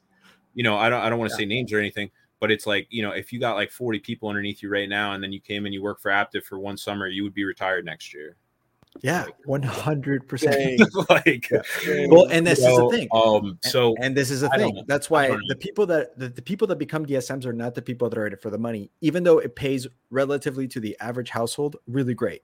And that's Yeah, so yeah, to yeah. be to be to be because here's the thing. My brother, well, this- everything he owns, he he's very well off, and everything he owns, he paid for with book money. Him and his wife. yeah right? yeah he's So you can't take in a that great away. spot yeah for sure yeah. and it's not But- like and it doesn't really make sense for somebody like you know like someone like danny to leave who already has all this stuff Yes. Right. exactly and they're already you know they're already set into it but um i think a lot of Uh-huh. people don't get that when they're on the on the rise or talking Yes. to all their people like hey do you guys want to like all actually not work as hard and make way more money maybe Yes.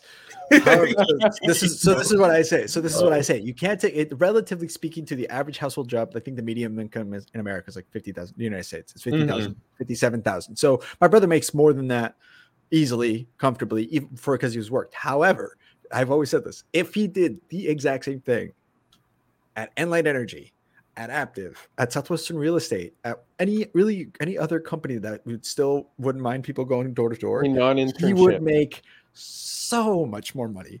Mm, yeah. Even on top of that. Yeah. so the the the money again i can't speak for Aptive sounds like it's a ton but at least for enlight it's bun and real estate too it's bananas how much you can make per sale Mhm. and if you're okay with getting one or two for every 30 people you talk to and that's something that you've genuinely accepted and can like just understand the numbers of that then you are going to make a shit ton of money. Yeah.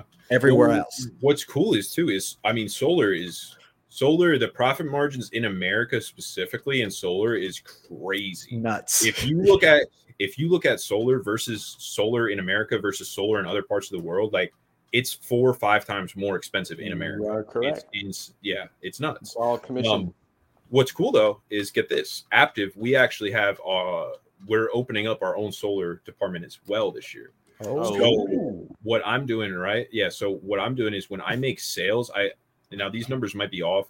Um, but when I make a sale on somebody, I'm gonna pitch them to our solar, whatever. And they would they would do is they'd set up an appointment with our solar guys. If that account would get closed with one of my customers who I already had, like they're already set in stone with the pest control. If they do go solar, they would actually get pest control for free. Okay. But uh, the thing is, is if it's if it's one of my customers, I would make like six grand off of each account that goes solar too, on Dang, top of all my pest control money. Yeah Dang, Yeah. bro. I get I get 10, 20 of those guys. It's like I get like a bonus, you know, it's a lot of money. Yeah. I mean, and that's uh, even and that's even like okay compared to like other solar companies yeah, that's you know what i'm saying that's like Yeah. I, I know for a fact i i mean there's because i know in enlight there's people that like have made more than that in one sale and you're like dude Yeah, most most I've What? ever gotten commission wise, it was split up because it was a, a tandem job. Um, I think it was like fourteen thousand on a commission that was split with another person that helped me close it. So Yeah.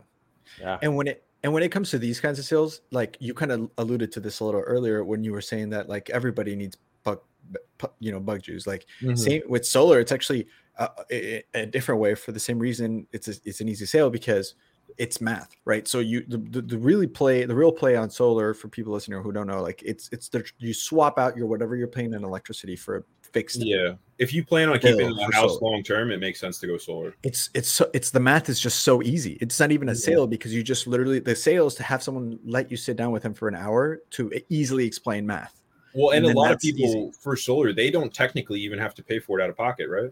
Nope, Exactly. you Finance it. So yeah, you fi- you finance it and then and that's the whole point so you're paying 200 bucks for your electric bill you're paying 120 with solar just rough numbers or whatever yeah who wouldn't do that and and here's the thing you tell them hey look electricity was more expensive is more expensive now than 15 years ago and in 15 years it's going to be more expensive than it is now versus if you get solar it's just this is how what it stays cheaper. at yeah. It's or it's cheaper, yeah. Yeah. So then, and then at some point you're done paying for it, and then you don't pay anything. You, well, I guess you pay for being hooked on the grid, but like, that's like ten bucks a month for powering your entire house. There's your That's solar sales insane. bit from Andre. Yeah, well, that's well, that's the bit.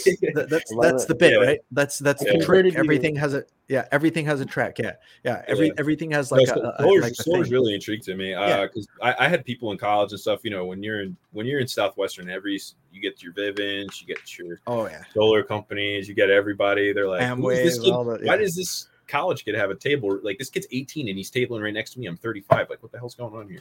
Yeah. Um. So like you know, I, I went through all it, but yeah, social uh or solar is really cool. I'm I'm interested to see how it's going to work out for us this year. Um. But for me, it's just like I just barely talk about it at the end of my sentence, and then I might make like another few Yeah.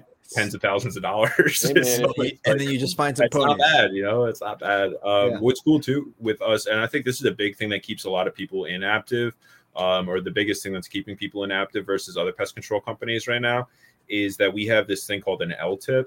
Um, you guys, are you guys familiar with LTIP? Not yet. No. So it's basically like a, a private um, a private firm is pretty much going to buy, or it, we're looking to sell Aptive right in the next like three, four, five years um, to some sort of private equity firm, and so LTIP is going to be uh, what the payout is going to be for the employees, uh, essentially. Oh, It's- I see. So it's like a profit sharing thing. Exactly. Um. So Yeah. our and what's cool is our sales our sales force. Now these numbers might not be perfectly right, but I think our sales force is going to make up about thirty percent of that LTIP, which is ridiculous for a company Yeah, um on that's awesome. And right now our company evaluations are right around like two billion dollars. So billion, bro. so if bad. it, so if it's like thirty percent of two billion dollars divided between five hundred salespeople, it's a decent amount of money, right? So that that's kind of million a person. yeah. Well, the thing is though too, it's it's worked off a point system. So the more you know, the better you do, the more points you get. So the more of that cut you can get when the time comes. Mm. Um, so people that are doing really, really well and they're building up their teams and stuff, they're getting more points. So then once that buyout comes, it's like boom, here's fourteen million dollars, here's twenty million dollars, Yeah. here's whatever. Um, so that's that's uh, what a lot of people are looking. That's kind of what I'm looking at. Like I'll build up Yeah. things here, the this, the whatever, three, four, five That's years, bonkers, my buyout, and I'm out. You know, I just yeah, you just said that the buyout would be like fourteen million dollars projected that you as a sales rep would be able to get a slice of. That's Um, not bad. Yeah, yeah. I could uh I could I could have somebody to come on here and talk about like actually what it looks Sure. like or whatever if Nick you want. Or you Warner's could talk get to or you could even talk to Nick. Yeah, you could talk Yeah. to Nick and he could Yeah. probably really break it down for you. That's cool. I don't know, like I said, numbers, all that kind of stuff. I don't like thinking about it, but it's Sure. something like that that's enough for me to be like, okay, I'll hang out here for a little bit, a few more years. Sure. Oh. Let's just see what happens. yeah yeah and I- and i did do i mean i did do really really well last year too um i did a quarter million dollars of revenue uh for the company which is you know pretty solid i think i finished fifth out of all the first year or i was top five out of all the first year students i don't know exactly where, where i fell in that rank but a lot of those guys too that were first year they came from other companies uh Yeah. other bug companies last year so Um, I think I was second out of anyone who wasn't in the pest control last year for all the new Damn. rookies this year. And go, then. I finished 61st overall, maybe in the whole company. including experience. Yeah, including experience and everything. And our top rep, um, Austin Pritchard, he did. Uh, he's the first person in the pest control industry to do a million dollars in revenue in a summer. So he Is did a million. forty-eight percent, or is he at a graduated contract? So, um, well, I gra- I graduated up to forty eight. He got he got fifty. I, I want to say he was at fifty something percent over over that. Wow. But yeah, so he made over half a million dollars last year. was that sure. a four four month summer that he knocked, or the whole Five. year? He knocked he knocked five months. Um, Still His. L tip is going to be more than just a tip. It's pretty good. yeah, right. Yeah, yeah. Um, but here's the thing. Here's the thing with that too, though. He actually hit an incentive where um he got a Lambo, so that was cool.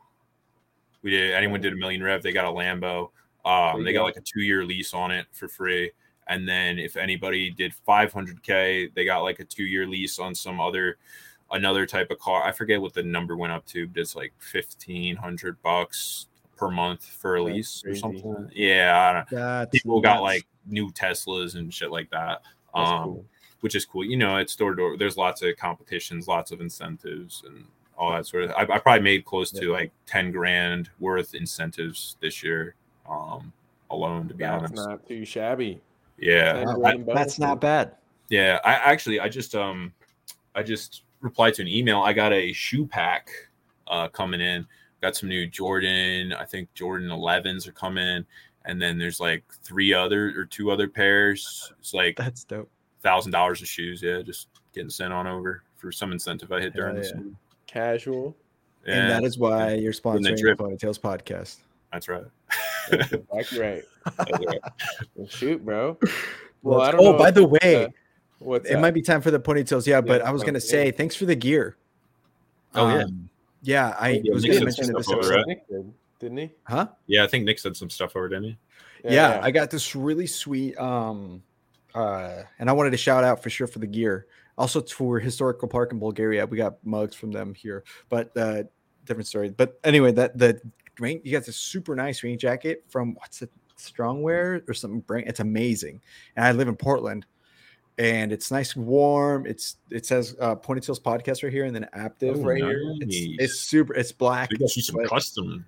Oh yeah, it's sharp. Yeah, I'm yeah. like, We, "Dude, we get sharp. like, like even right here, like this is uh they sent me this winter coat the other day. Yeah, they're There you go. nice. It's like nice a gear. nice puffer jacket right here is a nice, nice little beanie.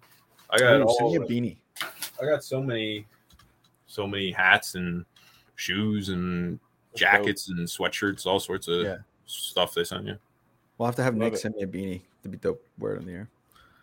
Yeah, I could have him. Uh, actually, I could send you a beanie too. I think I have two of them. There you Yeah, I'll, go. s- I'll shoot you my address after we're done here. Yeah, yeah. Hell yeah. Anyway, yeah. It's, uh, Nick was saying time for the ponytails. I know you got. I know you got a story to tell us. Yeah. Sure, but Before hold on. we hop into that, a Yeah, word from uh, Southwestern Real Estate. Um, you know, we we love featuring uh, like we've been talking this whole time, like full on careers that allow people who knock door to door to really thrive. So what Southwestern Real Estate did is they took the really good parts of the internship and just cleaned it up, made it more efficient, and, not, and they call it 99% drama free. All right, I am the featured face there. Oh, now Andre I was trying to mess with you. Go ahead. okay uh, but yeah um, hit us up so that we can put you up with an interview with pat if you've been thinking about real estate you know there's a lot of buzz in this you know real estate market with um, tons of you know high prices and crazy cash on on, on equity for all these people selling their homes. Um, you know my my old roommate um, finally moved out of meredith's place. You know she closed on a 1.2 million dollar home and made two big you know tw- 20000 bucks you know just in taking home on that if we're talking about money right? So you can prioritize what matters most while having a great income and you know so many other great benefits with flexible hours and uh, if you're like a fan of hgtv if your brain thinks this way about real estate let's get you in touch with pat roach and he'll get you an interview That's right. And also, I want to talk about this one because it's tonight. Uh, yo, you know Martin and Lucas, right? Uh, martine, Martine? martine cow and Yeah, Lucas yeah, I know Martine for sure. Um, Dude, Yeah. Lucas with a Z. Bisco. Oh, Yeah. that's kind of that's kind of funky, man. Yeah, it's, it's, It's all over. It's, European. Yeah. Yeah, But these yeah, guys are definitely legit. European. Can't say I know who Lucas. Maybe I know Lucas by face. I definitely know Martine. He actually was a. Oh no, he wasn't. No, he wasn't. Never mind. I was gonna say he was a fill-in on our slosh ball team, but he wasn't. He was going to for a little bit. Martine's are- they're uh, DJs and they're doing my wedding.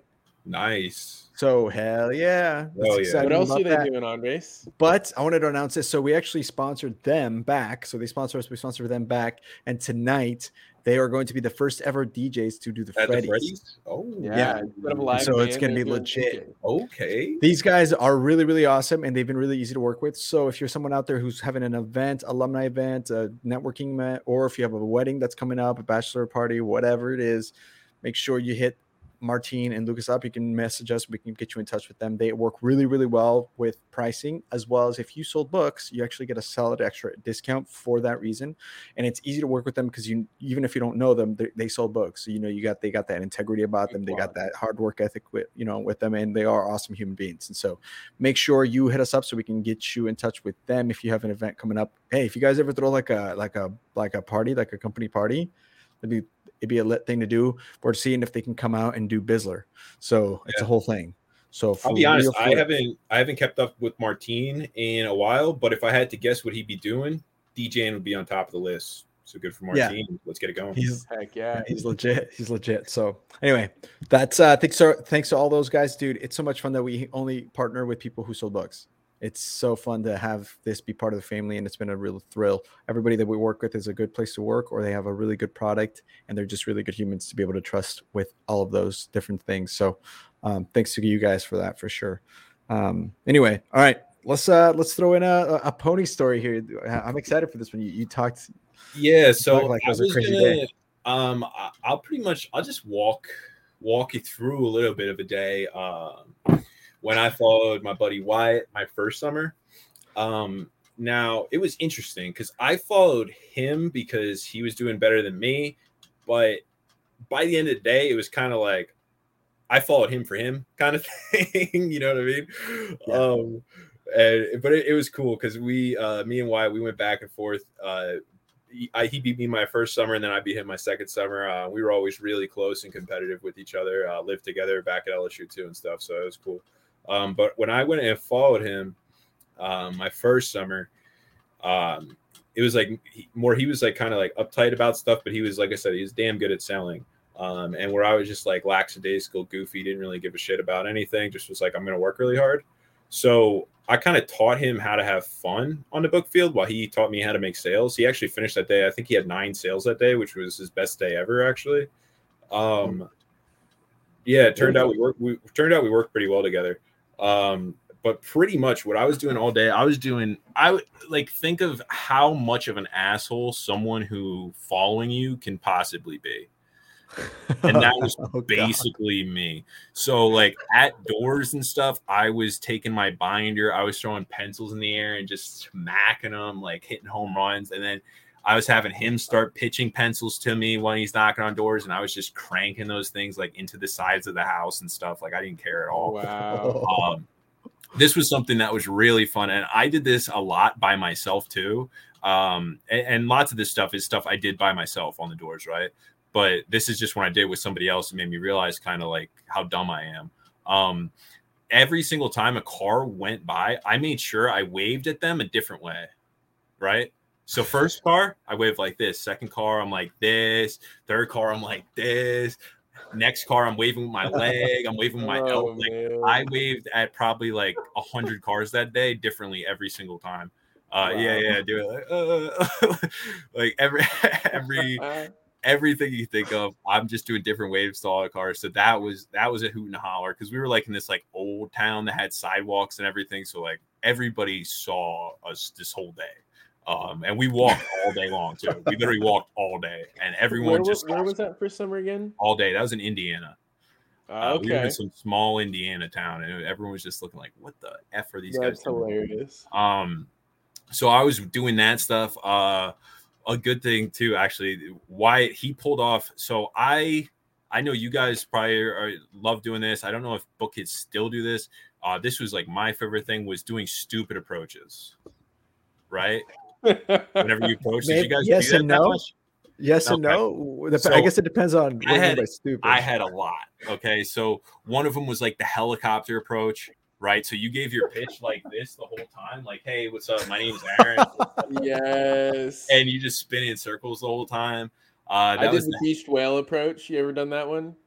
Where you're just like, oh, Well, dude, I like laying down. like on a long oh, porch, like laying down on like top. on a long porch. Yeah, I like Oh, I did do that one. off the porch as they open the door and just like, hey, are you the mom of the house? You know, like Yeah. beach or whatever. Yeah, we did a lot of good ones, but he did the best. Um, he did the best whisper approach that day that I've ever that I've ever been a part of. Um, the whisper approach. Now, this was a absolute. This is a classic, a gold mine. If you're gonna go sell this year, do it once. You know, don't do it more than once, but do it once because it's worth it. Um, you basically when they So open the door, you just talk as soft as you can, and then.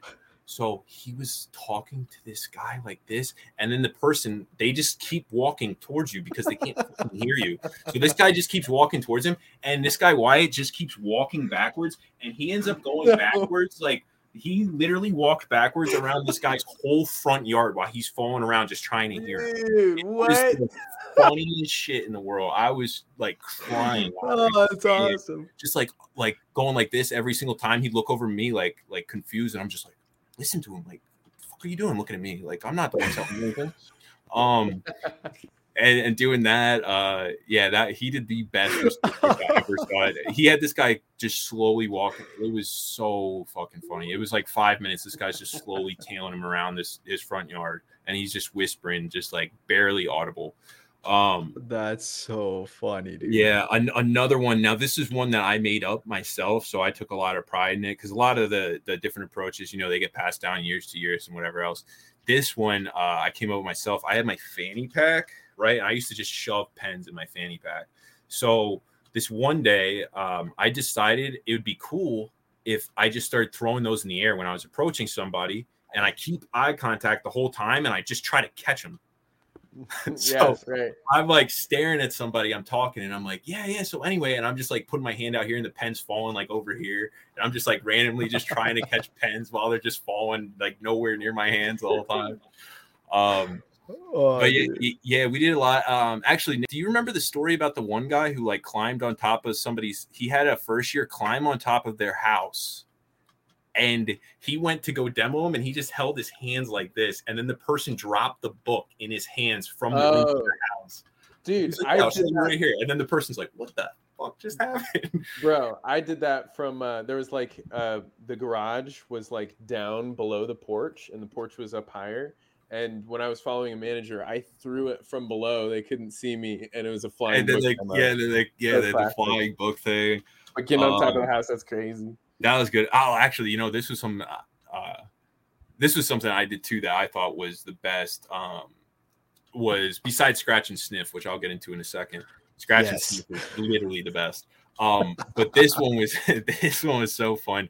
Whenever you sat down with somebody and the kid just wasn't into it at all, or somebody just what like they're just they're just not like not a buyer, no chance in hell. So you would just go to like the U.S. president's section or something, and then you just read like a random thing. You're like, do you know like Thomas Jefferson's the third president? How cool is that? And they're like, that's not that cool. Then you just whoosh, rip the page out, and then you flip to another page. I did, you do that at the end of the summer. I did that at the end of the summer. Or with the old book. This Wow. one Like your sample case is just old. Oh yeah, this this one kid was just like he was just like a douchebag kid. I don't know. I probably ripped out like 25 pages right in front of him. I was just ripping my sample page out. I'm like, mitochondria? Are you kidding me? He's like, whoosh, next.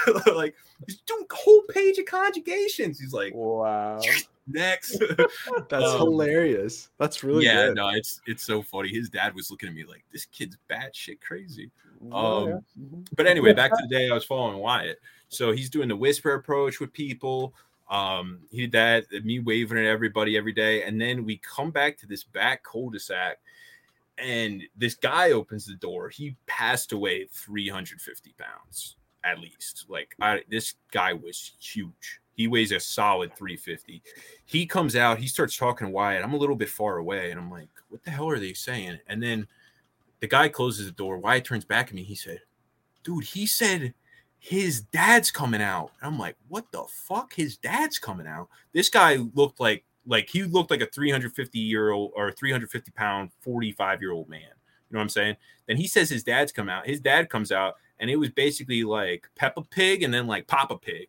Like this thing, this guy was fucking huge, hairy and shit, like huge. Oh my And god. he goes out, and it looks like he's like kind of goes for a handshake for Wyatt or something, and then he like kind of stumbles and he like pushes Wyatt back a little bit, and it looked like they were about to fight, and like they start yelling at each other and shit. And I'm like, this dude's 700 pounds, dude. He throws a punch, I'm out. Like I don't know what we're doing here.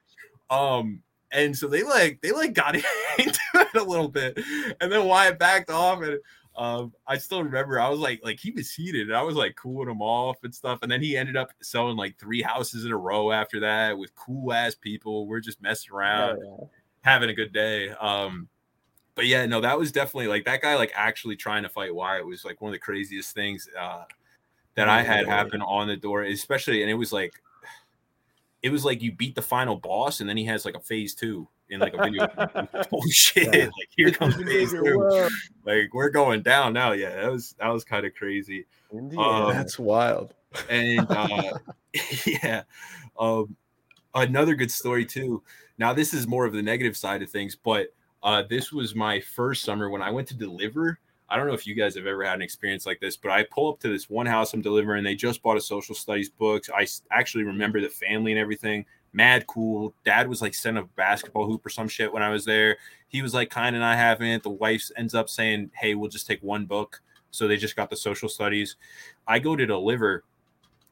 Whole place is black, like the whole house black. No, not a light on, nothing. I go back there like three, four times. The last time I go there, it's still pitch black, but I knock on the door like four times. So I'm like, this is the last time, or else I'm just gonna leave with your money. Like I'm not giving you half back, and you're not getting the book, so you're screwed. So I don't want to do that. So I go back like the fourth time, and I'm banging on this door that has no lights on.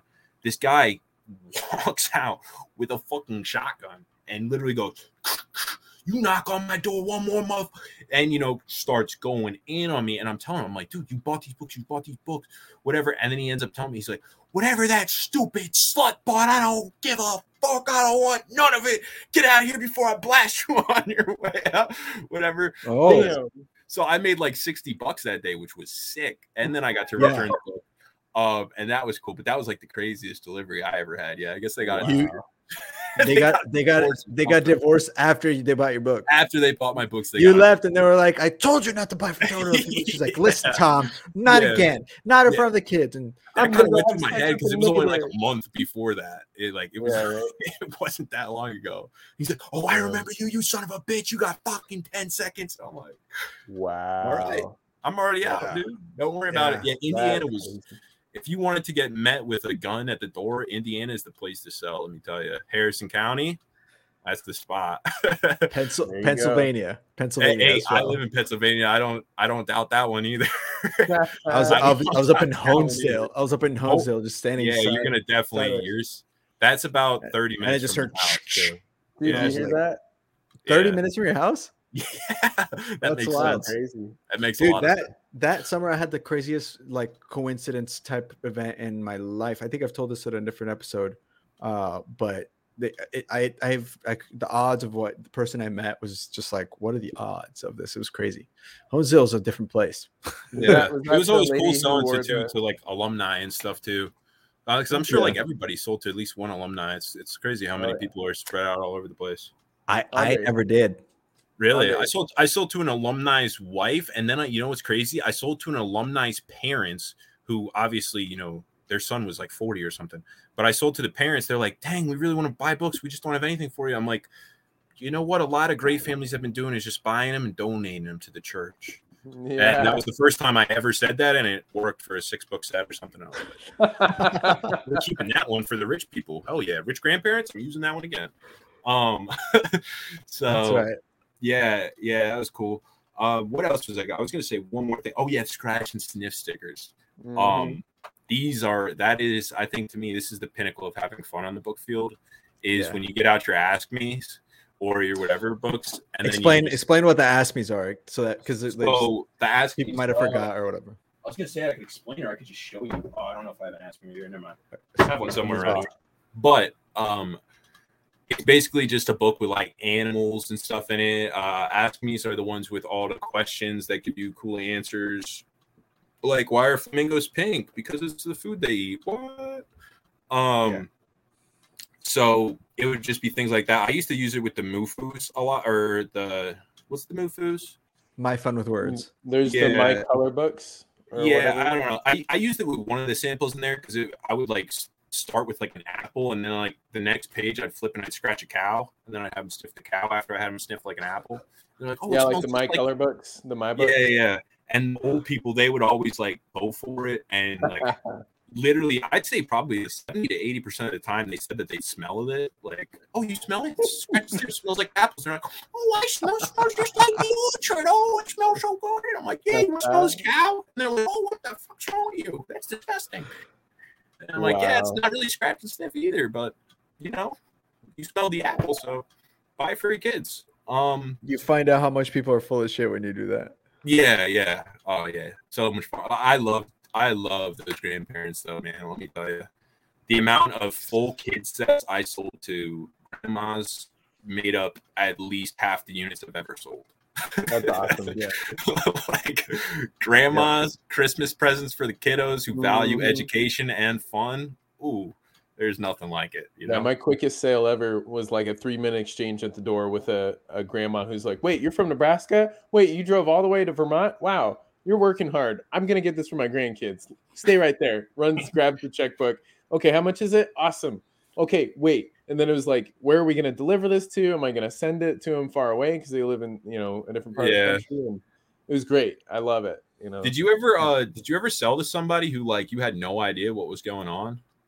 yeah i mean that that was an example for a second Uh, the very first time i had someone like i did like a like a rhythm Well, knock li- of- like like what they're gonna do with the books. I mean, like somebody Oh. who like I have no idea why these guys bought. I Yeah. sold No.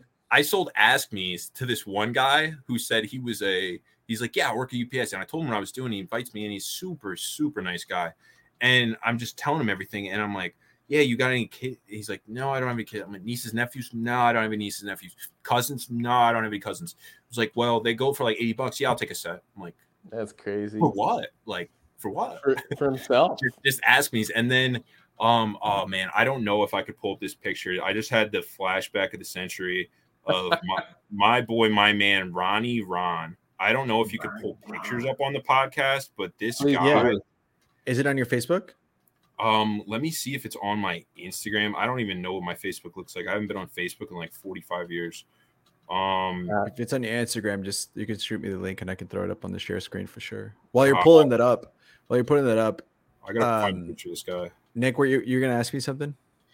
No i mean there's plenty of stories i can say to this this whole like not even knowing what's going on. Like i did a Yeah. rhythmic knock like that da, da, da, da, and then before i could do the knock knock the dad on the other side of the door knock knocked back.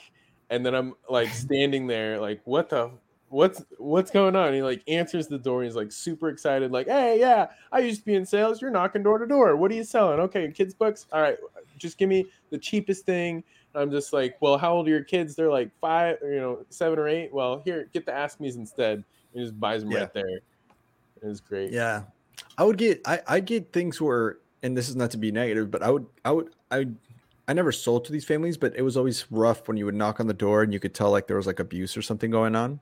Or like, well, you couldn't tell. You couldn't tell uh, for sure, but you were like, this dynamic is really there's something weird. weird, Like, on here Yeah, and and you couldn't even place it. It could it could be just that like the family was just overall not in a good spot, or like something was going on. But like, uh, or like a mom whose behavior would completely change if dad came home.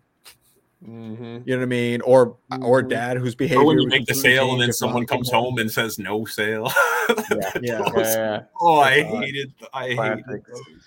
Yeah. Dad Oh, dude, comes there's- home and there's- just says, "Nah, we're good. Doesn't doesn't There- matter." what yeah. is, we're good." Like, There's moments I remember. I can't tell you when this happened, but I remember knocking on the door. Nobody came to the door, but there was cars in the driveway, and I was like, "What the hell?" And then like I, you know, you'd go down the street or whatever, and then you would like watch someone leave the house. You know what I'm talking about? That would happen Oh, the yeah, same house you would, like nobody in your home behidings, HBHers. But Yeah, one yeah. time, like one time that happened, and I saw a lady leaving, and she was like wearing like a dress like that could have been from the night before Mm. or something. And I'm like, oh, and then you know, you go back, you're like, that must have been mom or whatever. And you go back and it mom's like not the same blonde lady, it's like some brunette lady, and you're like, whoa shit. like Dang, that type of stuff. Yeah. I've Yeah. Crazy. that. Or you get some Crazy. of the. I used to get some of the little the frisky single moms that are like Yeah. in their 30s, 40s. Yeah, I gotta go to the next house, lady. I'm sorry. No, Mm, Pennsylvania. Speaking of Pennsylvania, bro, I told this story in another podcast, but I had a mom barter a massage. Like she was a professional masseuse. She had she bartered a massage for the second half of the Mufus, and I was like, "Whoa!" And she wanted. All right, Oh, if you pull up Yeah. my Facebook, my Aaron the Bookman Raleigh page, there's a picture. Okay, let me try to find it. If you have it, you can send me the link on the chat of the thing, and then we can, Yeah. uh, this is hilarious. I love doing this because you get This- some funny pictures. No, this this picture is it's gonna be probably the best picture you've got on the podcast. Let's see. Let's see. Here we go. Okay, so I got I got you right here, Aaron the Bookman. all And right. scrolling down. Um, and then yeah, in the photos, in the photos, if you scroll down, you're gonna have to go past like all the product knowledge and stuff a little bit. Okay, You should uh let's see, let's see. I see the back of your car from Pennsylvania. I see it. Okay, okay. Yep, yep, yep. Now if you do you see the picture of me with the cop? No, but I see with Les Schaefer. I see you with some other book guys. It's probably uh do you see me with like all the dogs? Uh, not yet. This is I see you with the flag, Croatia flag. Yeah, I don't know. Yeah, my This I is guess so funny to look back, dude. I have like a uh I have like a like a sizzler a sizzler thing and then there's like customer pictures. Um Okay, see with the dogs. all right, all right. So look right next to the one with the dogs. You should see me with it's like right above it. It's me with this guy with like a hat on and he has like hangers on his porch and I'm like crouched there with a thumbs up. Hangers? No, I don't see. it. Well, here I'll just do this. I'm gonna share a screen. Sorry Yeah, for anybody yeah, listening. yeah, I can see it. I found it. It's right next to the dog picture. It's the one to the left. of- Catacorner yeah, with my man Ronnie Ron. Yeah. Uh, yep, yep, yep. All right, all right, all right. So that one, right? Uh, go up to the right. No, two more to the right. Oh, this guy was a character too. Oh, this guy. Oh boy. that, that we go. last that last one to the left, that lady did not speak any English at all. The this one, none of these kids, they didn't speak any English. No idea how I sold them. Just was Interesting. just was talking pesos, you know. Zoom in Um, on this, Andres. What? Tell us about Yes. this guy. Zoom in on this guy, Ronnie. Now this guy It's the it's the plus button on the screen bought No, some kiddos. No, it's not. on on the picture. bought some kiddos the dick for magnifying glass. Oh, dictionaries. He bought ki- kids dictionaries for kiddos who may need them. This guy had no idea what the hell was going on. He was in the back. he looks like it. This was down. So this is like you go down like a dirt road that you see like a big like like if you know if you ever seen like a, like a big like uh like power thing or like a power id what, what are those things called like just the triangle things Yeah, yeah. And, like, and all yeah, yeah, yeah, like a big transformer thing. There's like a dirt road that it looks like it's like one of the paths to like go back there to like that's just like gated around a transformer that someone just goes back there to work on. Turns out the shack was back there too, and that's where my boy Ronnie Ron was living, posted There up back in the woods, dude. Literally couldn't see his house from the road, couldn't see anything else. He's just literally he was just sitting back there when we got there, like he was waiting for us. I ended up going through everything. I only I sold him just my fun with words. Didn't even give him the two the go. two set, just the Mufus. Dude, I just want to point out the awesome caption. My main man Ronnie Ronald picking up some kids' dictionaries for kiddos who may need them. What a noble guy. that's that's right. Yeah, he uh man, he had no he had no idea what was going on. But uh I asked him what his name was, and he just kept saying Ronnie. I'm like, what's your last name? He's like, Ronnie. I'm like, all right, Ronnie Oh, Ronald it God. is then, you know. There it is. Um, and me and Ben Goodman, yeah, we were back there with this guy. We probably talked to him for like 20 minutes because I like tried to not sell him the books. Yeah. I was like, to- I was like, what are you gonna do with these? And he's like, ah, I want them. I could just give them to some kids. I was like, what kids, what kids are you gonna see back here, Ronnie? I don't want to awesome. be a part of it. Um, That's epic, dude. yeah, yeah, it's cool. It's funny going back through all these uh all the old Oh, pictures is. and everything, For real, even. and how you how you actually remember most of the customers too. It's, it's crazy. Yeah. Oh Um, yeah. Yeah.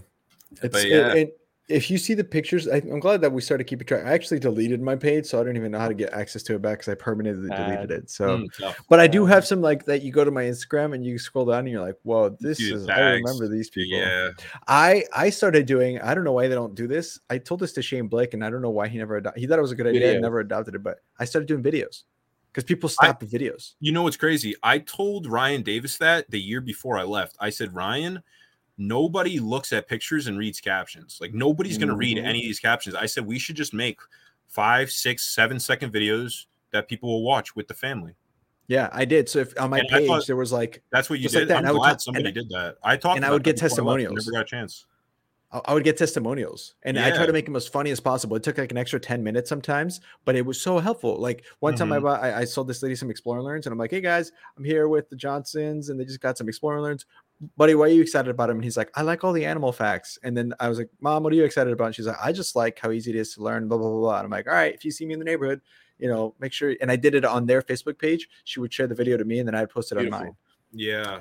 I'm like, this is genius. My PR was great that summer. I asked um I, I literally talked to Ryan. That's really cool that you said that because I talked to Ryan Davis about that the year before I stopped selling. Um, because I was part of that what whatever focus group it was that he was Yeah. Sarah Maddock was telling us about this. Yeah, yeah, yeah. There was this focus group where it was just like um things like that. I was part of that group, and I, I remember I remember talking about that. And then I also told him to sell fanny packs, Southwestern fanny packs at sales school, and I think he did the next year, which is cool. Well, uh, check out the fanny packs that Ponytails. You guys have ponytails. Yeah, Yeah. shameless. Yeah. Oh yeah. Yeah, that's right. Actually, we should start plugging those because they're going to be coming. They're not exactly the same ones, but they are going to be they're there. So Oh, make yeah. sure you guys check out our merch. stuff, we're getting our website cooking here this week. We'll, I don't, it's been it's been a process. V Designly, they're our website guys, and we're gonna um, get our website either this week or in the ne- in the next coming weeks, where you can purchase merch and check out all our you know stuff with being Here a we go. Patreon supporter and all that good stuff. That's what that looks like. Look at that fa- fanny pack, that pony pack. It's The great. Pony pack. Yeah, baby. Yeah, man. Fanny pack's underrated. Yeah, Yeah. they're great. Great quality. Quality. Dude, Uh, man, this has been a this has been a blast. This has been a blast, brother. Super fun episode. Yeah, This thank you guys fun. for having me. Yeah. Sure. Did you have fun? Did you have a good time? Yeah, yeah, of course. I love talking. Hell yeah. Hell yeah. All right. Yeah. Um, as we're signing off here, a couple of things. Uh, a word from one other party that we have, and then state. Please don't. If you, I would say, do not close this at this point because we have some big announcements coming up. So if you want to hear about stuff, people coming up, and uh, things coming up for Bizzler, I would stick around and listen a little bit. But uh, a quick word from uh, Enlight Energy. Um, our friends over at uh, Enlight. Julio Hernandez is a DSL, former DSL, and the guy is a stud to work with and for. So if you guys are looking for a summer gig, or if you are in need of solar and you are in one of the states we sell in, call us. We'll figure out how to get you You sell solar. in all states. We sell in all states, but like there's like a high concentration of book people in Florida, for example. We want So we want to hit up Alaska. Alaska. let's go to Alaska. next. Anyway, the point is, it's we talked about this. We alluded to this. Great money, flexible hours. Uh, we have a guy who is well on his way of making two hundred plus thousand, and he just had a baby and is able to work around that. You know that priority. So we can get you guys in touch with Julio. If you sold That books, you get an automatic interview. Same time and date that I was born, but Yeah. 28 years later. Just saying, even Yeah. the same day of the week. Benjamin. It's pretty cool. Benjamin Black. So anyway, on that note, that's great. Now some announcements really quick. Um, yes, our website might actually be more towards the end of February. Uh, I was in touch with the Vita Ah, Stanley guys, but the it's worth the wait. If you guys need a website, let us know. We are going to have an amazing website where you can actually tune into all the episodes, catch all the pro- previous episodes, whether it's Spotify or YouTube or Apple Cat podcast. Speaking of which, please subscribe. It's the best way you can support us to any of those and all of those things. Um, and then we will also have merch that you can buy on there, as well as if you want to become our fan, uh, paid fans actually are going to get some perks. So we are never going to charge people for content. That's always going to be free. However, there's going to be some amazing perks that you're going to be able to get, but for being a fan, and there's different like packages. You can go below fifteen dollars, above fifteen dollars, or above fifty dollars is what we're looking into right now. You're gonna have And the coolest- beer. the coolest thing is we're gonna have a beer. And so you can order, uh, you can be part of a, a select group of people who get your beer shipped to you, of along with um, where there's there's a lot in the works, but actually being a part of the fan, you actually get to vote on how this is actually all going to work out. So get into those right now, so you can get up, have like a say in this. But the way we're thinking about doing it right now is for certain different things, you get units for watching, sharing, liking, uh, how much, how many dollars that you pay a month. We're going to do units, and Units so then we'll send key. it up. Yeah, and then we're going to send out a pace setter saying who is in the lead for certain things. Certain packages or winners or certain levels might get you free Bizzler trip. It might get you free beer. It depends on. We're still talking about it, but you can be all a part of how the back run uh, fan base works. If you're a fan, uh, paid fan, you get access to our stable group, which is a Join the secret group stable. We have online on our facebook. Uh, it's a separate you got to be uh we it's a private group so we you know only select fans get in and you can vote on the happenings of the podcast. You can also uh meet with our sponsors have uh you know uh, we're talking about like getting do some meet and greets with some of our guests as well there's a whole it's a whole variety of things we're working on and you get to be a part of it and help us grow this thing uh together so it's not just us and our fans it's all of us together so be a part of something that's fun and big and cool uh, if you think that's who we are. Um, and then also, big uh, season three finale uh, this Thursday. Our man Lee McCroskey. Lee McCroskey Dr. Rock, meow. in the house live and on the air at 7 Central this Thursday. He is going to be a lot of fun. And Oh, yeah. so uh, he's a fu- he's a fun guy to talk to. You guys, huh? Isn't that your master What's Jedi? Isn't that your master Jedi? Yeah. You Force guys? Oh, kind of. Uh, Oh, Grant he- Greeter is the master. Go yeah, ahead, he, he sold from Kansas KU. Um, what he did um, was Ryan Davis's job before Ryan Davis took it over.